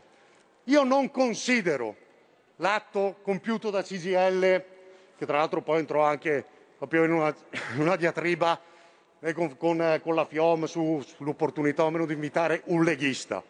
Perché per carità, padroni a casa nostra, ognuno a casa sua è libero di invitare chi vuole. Ma è evidente, onorevoli colleghi, soprattutto della sinistra, che anche la pazienza per chi, accettando il gioco democratico, sembra dover sempre dare dimostrazione di non essere fascista, a un certo punto, dal punto di vista verbale caratteriale, si esaurisce. Io vi prego per l'ennesima volta, perché abbiamo già discusso di questioni simili un paio di anni fa, quando votammo come Parlamento una risoluzione che condannava le violenze nazifasciste in Europa sulla scorta di un'analoga analoga iniziativa eh, in Europa. Ve lo diciamo per l'ennesima volta, parliamo finché vogliamo di fascismo e di antifascismo. Noi siamo per eh, la soppressione di tutti quei movimenti nazisti, fascisti, che non accettano il gioco democratico perché sappiamo perfettamente che nel 2021 non hanno motivo di esistere. Qui Parlamento. Porta con te ovunque RPL la tua radio. Scarica l'applicazione per smartphone o tablet dal tuo store o dal sito radiorpl.it. Cosa aspetti?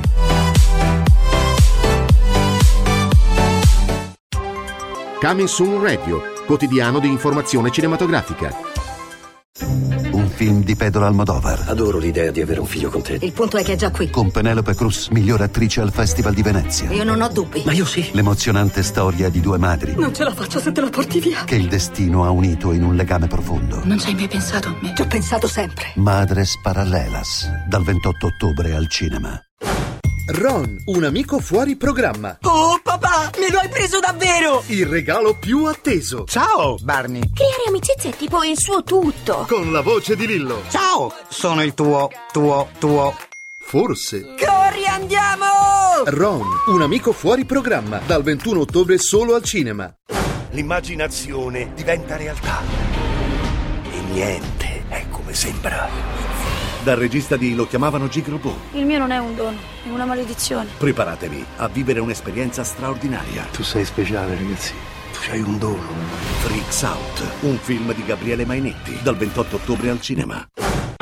Antlers, spirito insaziabile. C'è qualcosa che non va lì. Ad ottobre. Secondo la leggenda c'era uno spirito diabolico. Diretto da Scott Cooper. Verrà a prendermi. Lui ha bisogno di me. Prodotto da Guillermo del Toro. È qui. Antlers, spirito insaziabile. Dal 28 ottobre al cinema.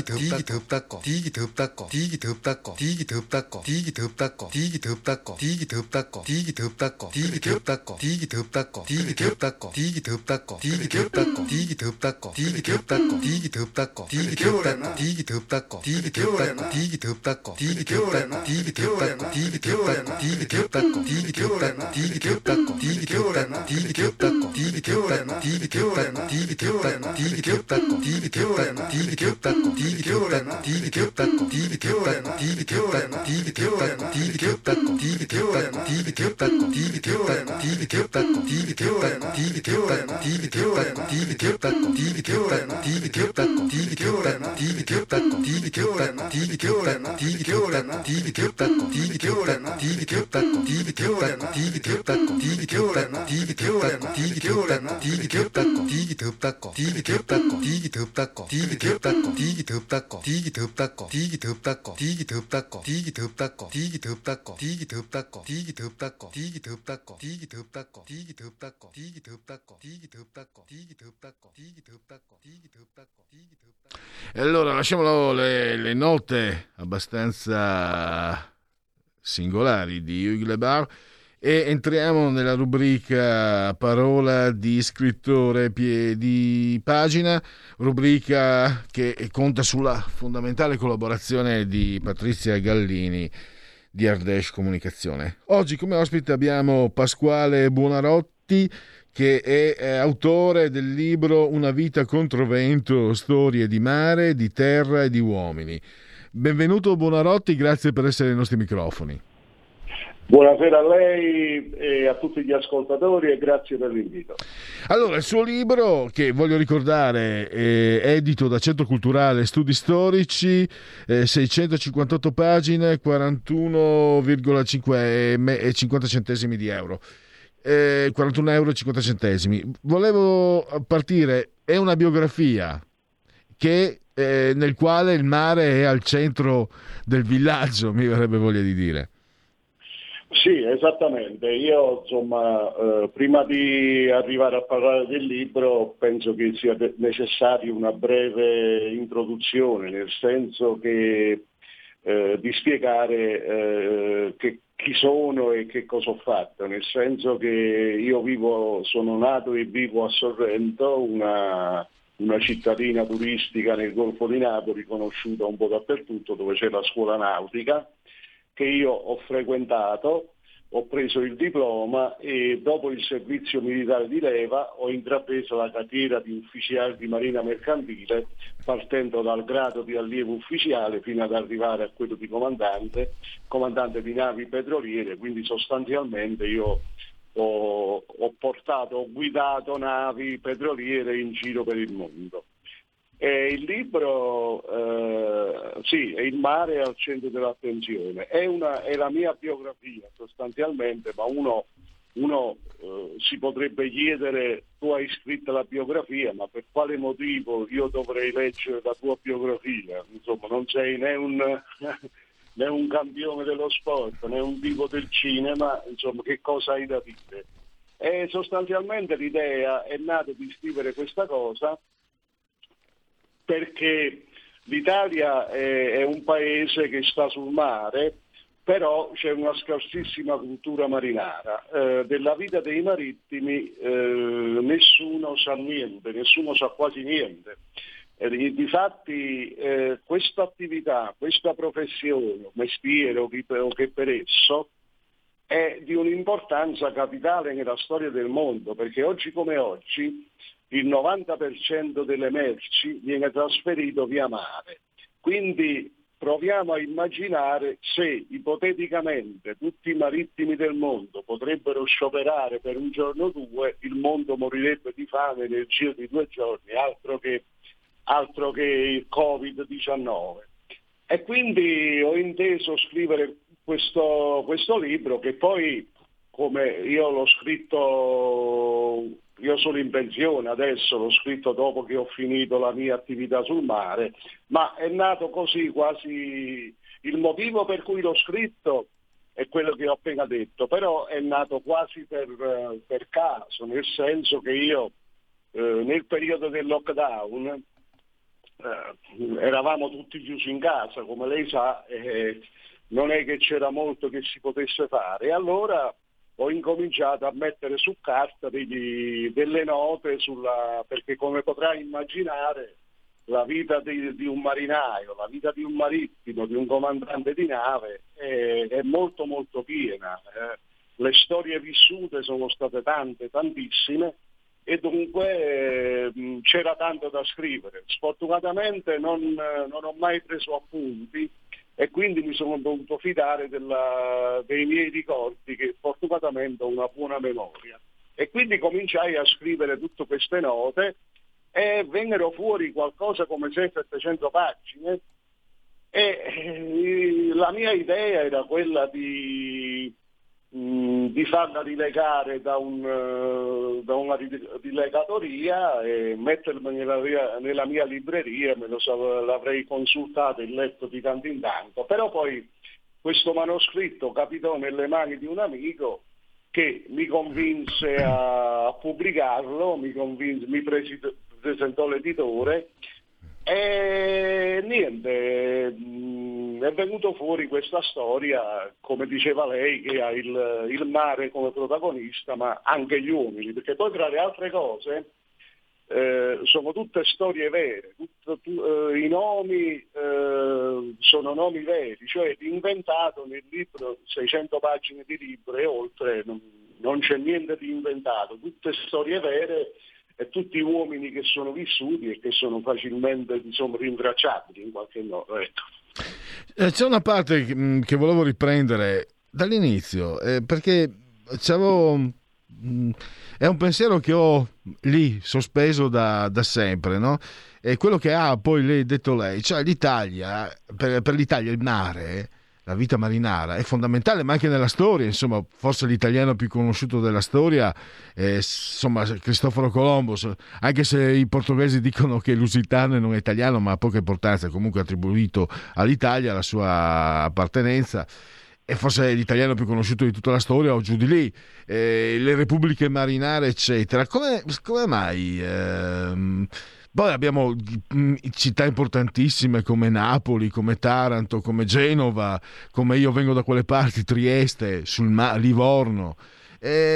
Non, non, è andata oltre diciamo, la, il litorale, la cultura, la cultura marina, non ne abbiamo tanta coscienza, siamo, siamo più terragni, terrestri, più...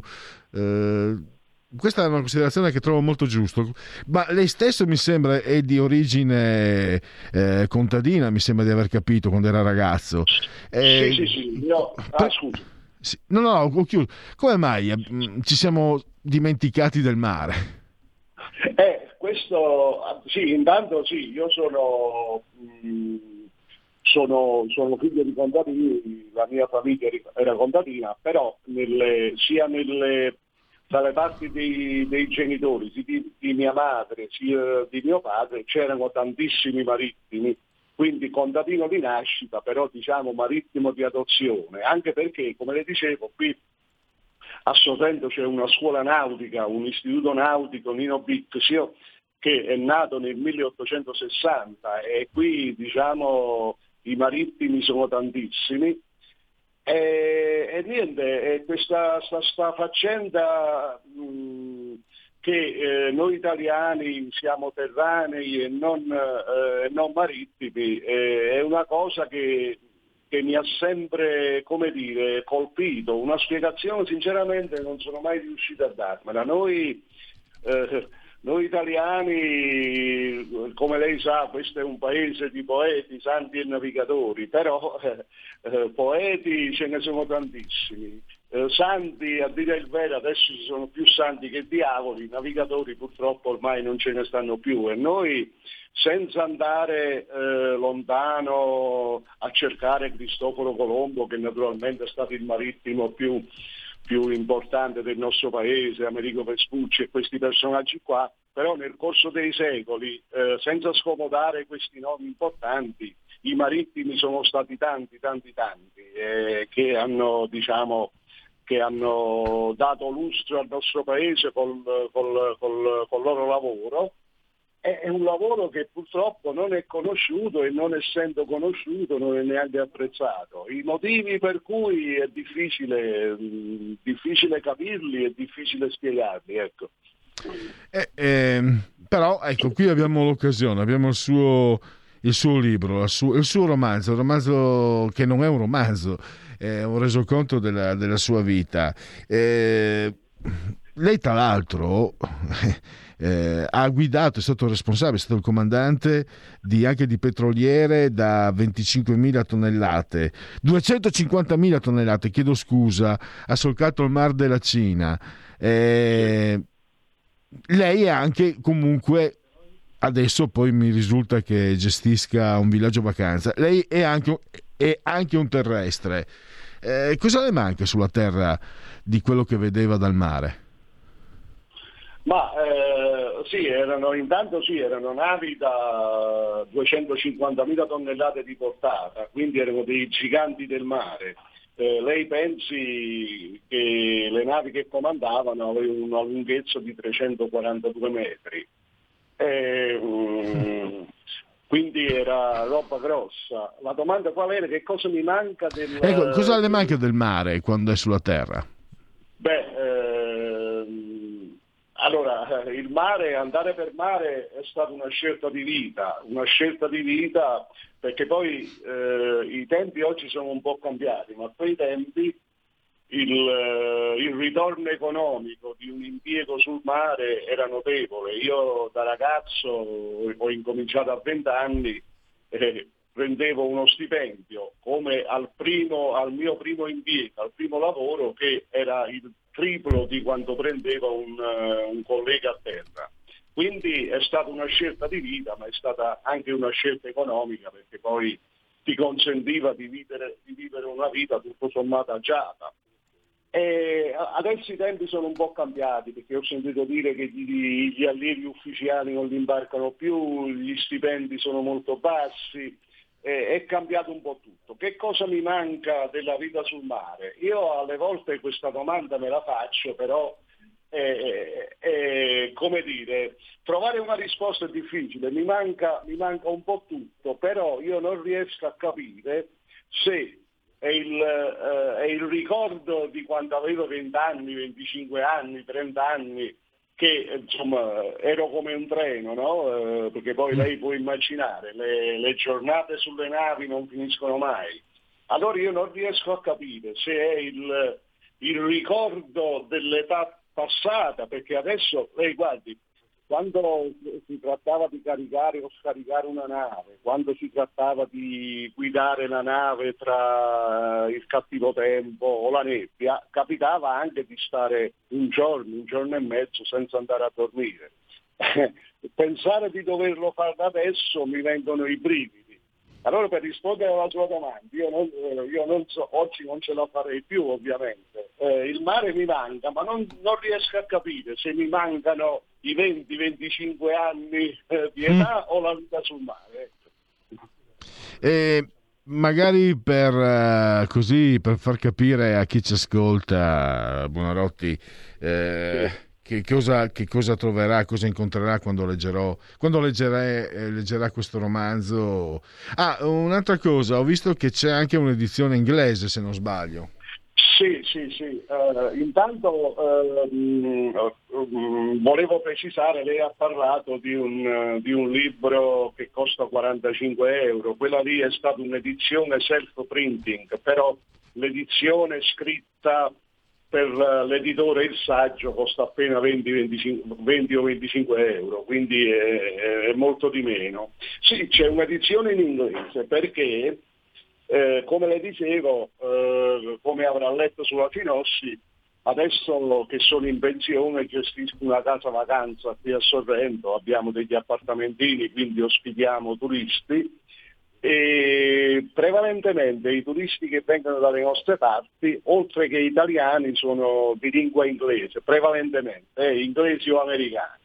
E allora ho pensato di, di, di curare una versione in inglese, anche in inglese, così la do a loro, perché tanti, a, tanti, a tanta gente piacciono le avventure di mare. Poi specialmente i popoli di lingua anglosassone, loro hanno una cultura marittima che sinceramente noi ce la sogniamo. E qui per scrivere questa versione in inglese ho fatto una cosa molto molto simpatica. Io l'inglese lo, lo parlo, lo leggo e lo scrivo, però naturalmente il mio inglese non è un inglese talmente eh, perfetto da poter scrivere un libro, quindi gli errori ci sarebbero stati. Allora ho fatto una cosa molto divertente, eh, l'ho tradotto io in inglese, poi eh. siccome nel libro sono 17 capitoli, ho selezionato 17 amici, persone che sono in, venute in vacanza qui da me di lingua inglese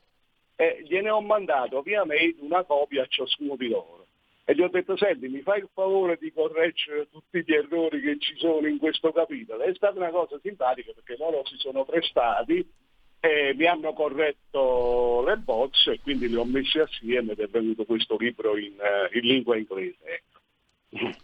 E la scelta, tra l'altro adesso in condivisione nella pagina Facebook della nostra radio, Radio RPL, potete vedere anche la copertina del libro. Una vita contro vento fa anche intendere mm, una, come dire, delle difficoltà, fa intendere anche, diciamo, un po' controvento, viene in mente anche controtendenza, eh, una vita sicuramente diversa quindi da, da quelle magari più ordinarie. Sì, sì, una vita controvento, il titolo, infatti in tanti me l'hanno chiesto perché, perché questo titolo. In realtà non c'è, non c'è molto di sofisticato.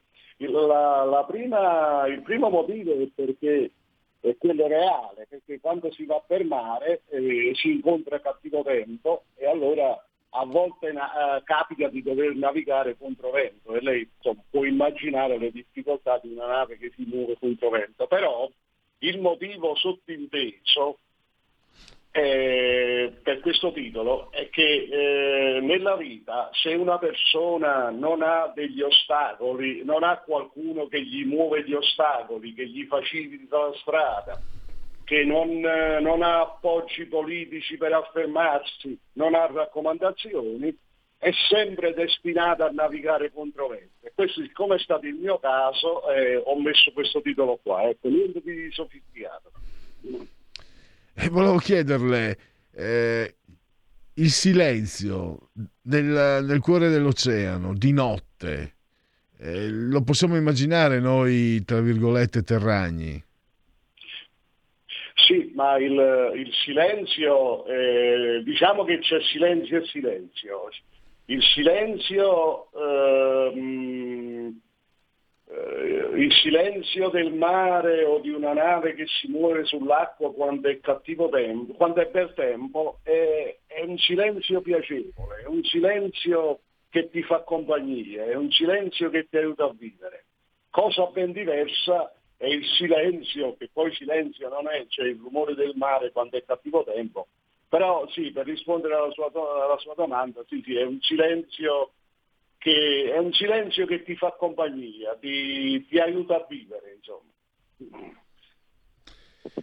E naturalmente anche le persone sono diverse in mare rispetto eh, cioè la stessa, la stessa, persona Pasquale le volevo chiedere la stessa persona che lei conosce eh, per, con rapporti più diversi possibili di lavoro, di amicizia, di conoscenza conoscenza magari occasionale eccetera la stessa persona in mare e, e sulla Terra restano le stesse o la, la, la, diversa piattaforma, diciamo così, condiziona anche i comportamenti e i pensieri delle persone? Sì, eh, io ho avuto la fortuna di navigare, a parte gli ultimi due o tre anni, eh, di navigare sempre con personale italiano. Eh, poi gli ultimi due o tre anni, tre o quattro anni che sono stati, era, avevamo personale filippino, quindi eh, c'erano le barriere linguistiche, le barriere comportamentali tra un, tra un paese e l'altro, però avendo avuto la fortuna di lavorare sempre con personale italiano, posso dirle che eh, a bordo eravamo in 30, non è che eravamo tantissimi, eh. era, era, una specie di famiglia allargata, dove tutti, eh, dove tutti sapevano tutto di tutto tutti, praticamente i problemi di qualcuno quando telefonava a casa e magari c'era qualche problema, qualcosa, ehm, diventavano i problemi di tutti quanti, eh, se, se ne faceva, e dunque c'era una grande, una grande solidarietà che probabilmente nel- negli ambienti di terra, quando uno lavora in fabbrica quando uno lavora in ufficio, dove magari ci sono invidie gelosie, perché poi in mare eh, quando, mh, quando il tempo non è favorevole, quando ci sono delle emergenze, tu devi venirne fuori da solo e quindi eh, ci deve essere questa grande solidarietà, quest- eh, il, il fare squadra, ma fare squadra veramente, perché poi ne va della, so- della sopravvivenza. Ecco. Mm. Insomma, siamo in chiusura. eh, eh, lei non ha mai abbandonato il mare. Mm, posso provare a indovinare che forse lei di notte spesso sogna anche, lo sogna ancora il mare. Ma qualche volta, eh, qualche volta sogno di essere, vabbè io tra l'altro come dicevo vivo, in una città di mare, quindi il mare ce l'ho, ecco, eh, adesso lo vedo dalla finestra, quindi, però qualche volta mi capita qualche notte di, di sognarlo, di, di, di trovarmi su una nave, insomma, e- sì sì, insomma, poi è talmente radicato nell'essere, tutto quello che si è fatto nella vita è talmente ca- radicato in se stesso che poi uno non lo dimentica più. Allora, siamo, siamo in chiusura. Ricordo ancora il libro di Pasquale Buonarro- Buonarotti, Una vita contro il vento, storia di mare, di terra e di uomini, edizione Centro Culturale Studi Storici. Eh, Pasquale, io la ringrazio davvero e magari ci risentiamo per, magari potrebbe avere anche, ecco, ah, è una domanda finale, ci sono altre cose che lei magari si è ricordato di non aver scritto in questo libro che potrebbero essere un successivo, diciamo, appuntamento? Sì, sì, sì, ma io eh, subito dopo questo, questo qua ne ho scritto un altro che si chiama Storie di mare di Banchina dove ho messo degli episodi che nel primo libro avevo dimenticato. Non è un libro di 500-600 pagine come questo qui, ma è un libro di un centinaio di pagine. Beh, magari, magari più avanti avremo occasione allora di confrontarci e di aggiornarci anche su quello. Intanto la ringrazio e a risentirci. Ne ho scritti anche altri tre o quattro, uno sullo sport, insomma una, una produzione letteraria. Quando vuole mi può contattare in qualsiasi momento, è sempre un piacere. Poi gli ascoltatori, se, mh, eh, il libro lo trovano su Amazon, però come le dicevo prima ehm, costa un bel po'. Se, riescono a, se mi contattano personalmente io glielo posso far avere io a pezzo, a bene. di costo perché scrivo per divertimento e non per soldi. ecco. Grazie, grazie ancora e a risentirci presto. Grazie Pierluigi, buon lavoro e buon proseguimento. Grazie. Siamo in chiusura, cittadini non comunitari in Italia, dati Istat, nell'anno della, della pandemia crollano gli ingressi di cittadini non comunitari. In calo soprattutto i nuovi permessi concessi per studio, meno 58, e per asilo, meno 51. I cittadini non comunitari regolarmente presenti calano del 7%. Poi andiamo, vediamo se riesco. Allora, no, gna gna gna gna. allora volevo... Ecco qua. Sondaggi EMG commissionato da RAI. Abbiamo eh, le intenzioni di voto, Fratelli d'Italia 20, PD 19, Lega 17,8, 5 Stelle 14,9, Forza Italia 7,6, Italia Viva 4,1, Azione Calenda 4, eh, fiducia nel leader, Draghi 58, Zaia 44, Meloni 43, Bonaccini 32, Conte 38, Berlusconi 32, Letta 32, Salvini 31, Speranza 29, Totti eccetera. E siamo veramente alle strette. Vediamo questo sondaggio. Allora, Rai porta a porta, PD 19,5, Fratelli, primo partito, Fratelli d'Italia 19,2, Lega 17,6, 5 Stelle 6,2, 16,2 chiedo scusa, eh, Forza Italia 8,1, Calenda 4,5, Italia Viva 2,0. Andiamo a farmi vedere eh, Federico se abbiamo ancora una aspetta. Allora, giù, giù, allora, eccoci. Draghi, migranti no a muri finanziati dall'Unione Europea. La Polonia ha vietato, ha violato le regole europee. Brr. Eh, no ai muri finanziati dall'Unione Europea, ora puntare alle rinnovabili, pensione stop a quota 100. Questo è Draghi Dixit. Poi qua un mio amico mi ha scritto: Allora fammi capire, si allontana la pensione per chi ha lavorato una vita, anche con lavori usuranti, e si rifinanzia con un miliardo in più il reddito di cittadinanza per chi in età da lavoro sta a grattarsi i coglioni sul divano. Ho capito bene? Eh beh, è chiaro che è così.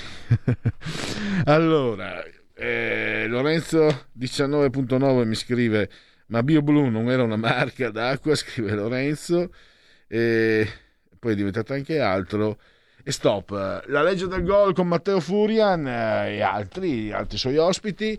Grazie a Federico Assiro, soltanto di comando regia tecnica. Grazie a tutti per aver scelto come sempre RPL. Mi raccomando, buoni fiction cena a tutti. Ciao! Avete ascoltato il punto politico.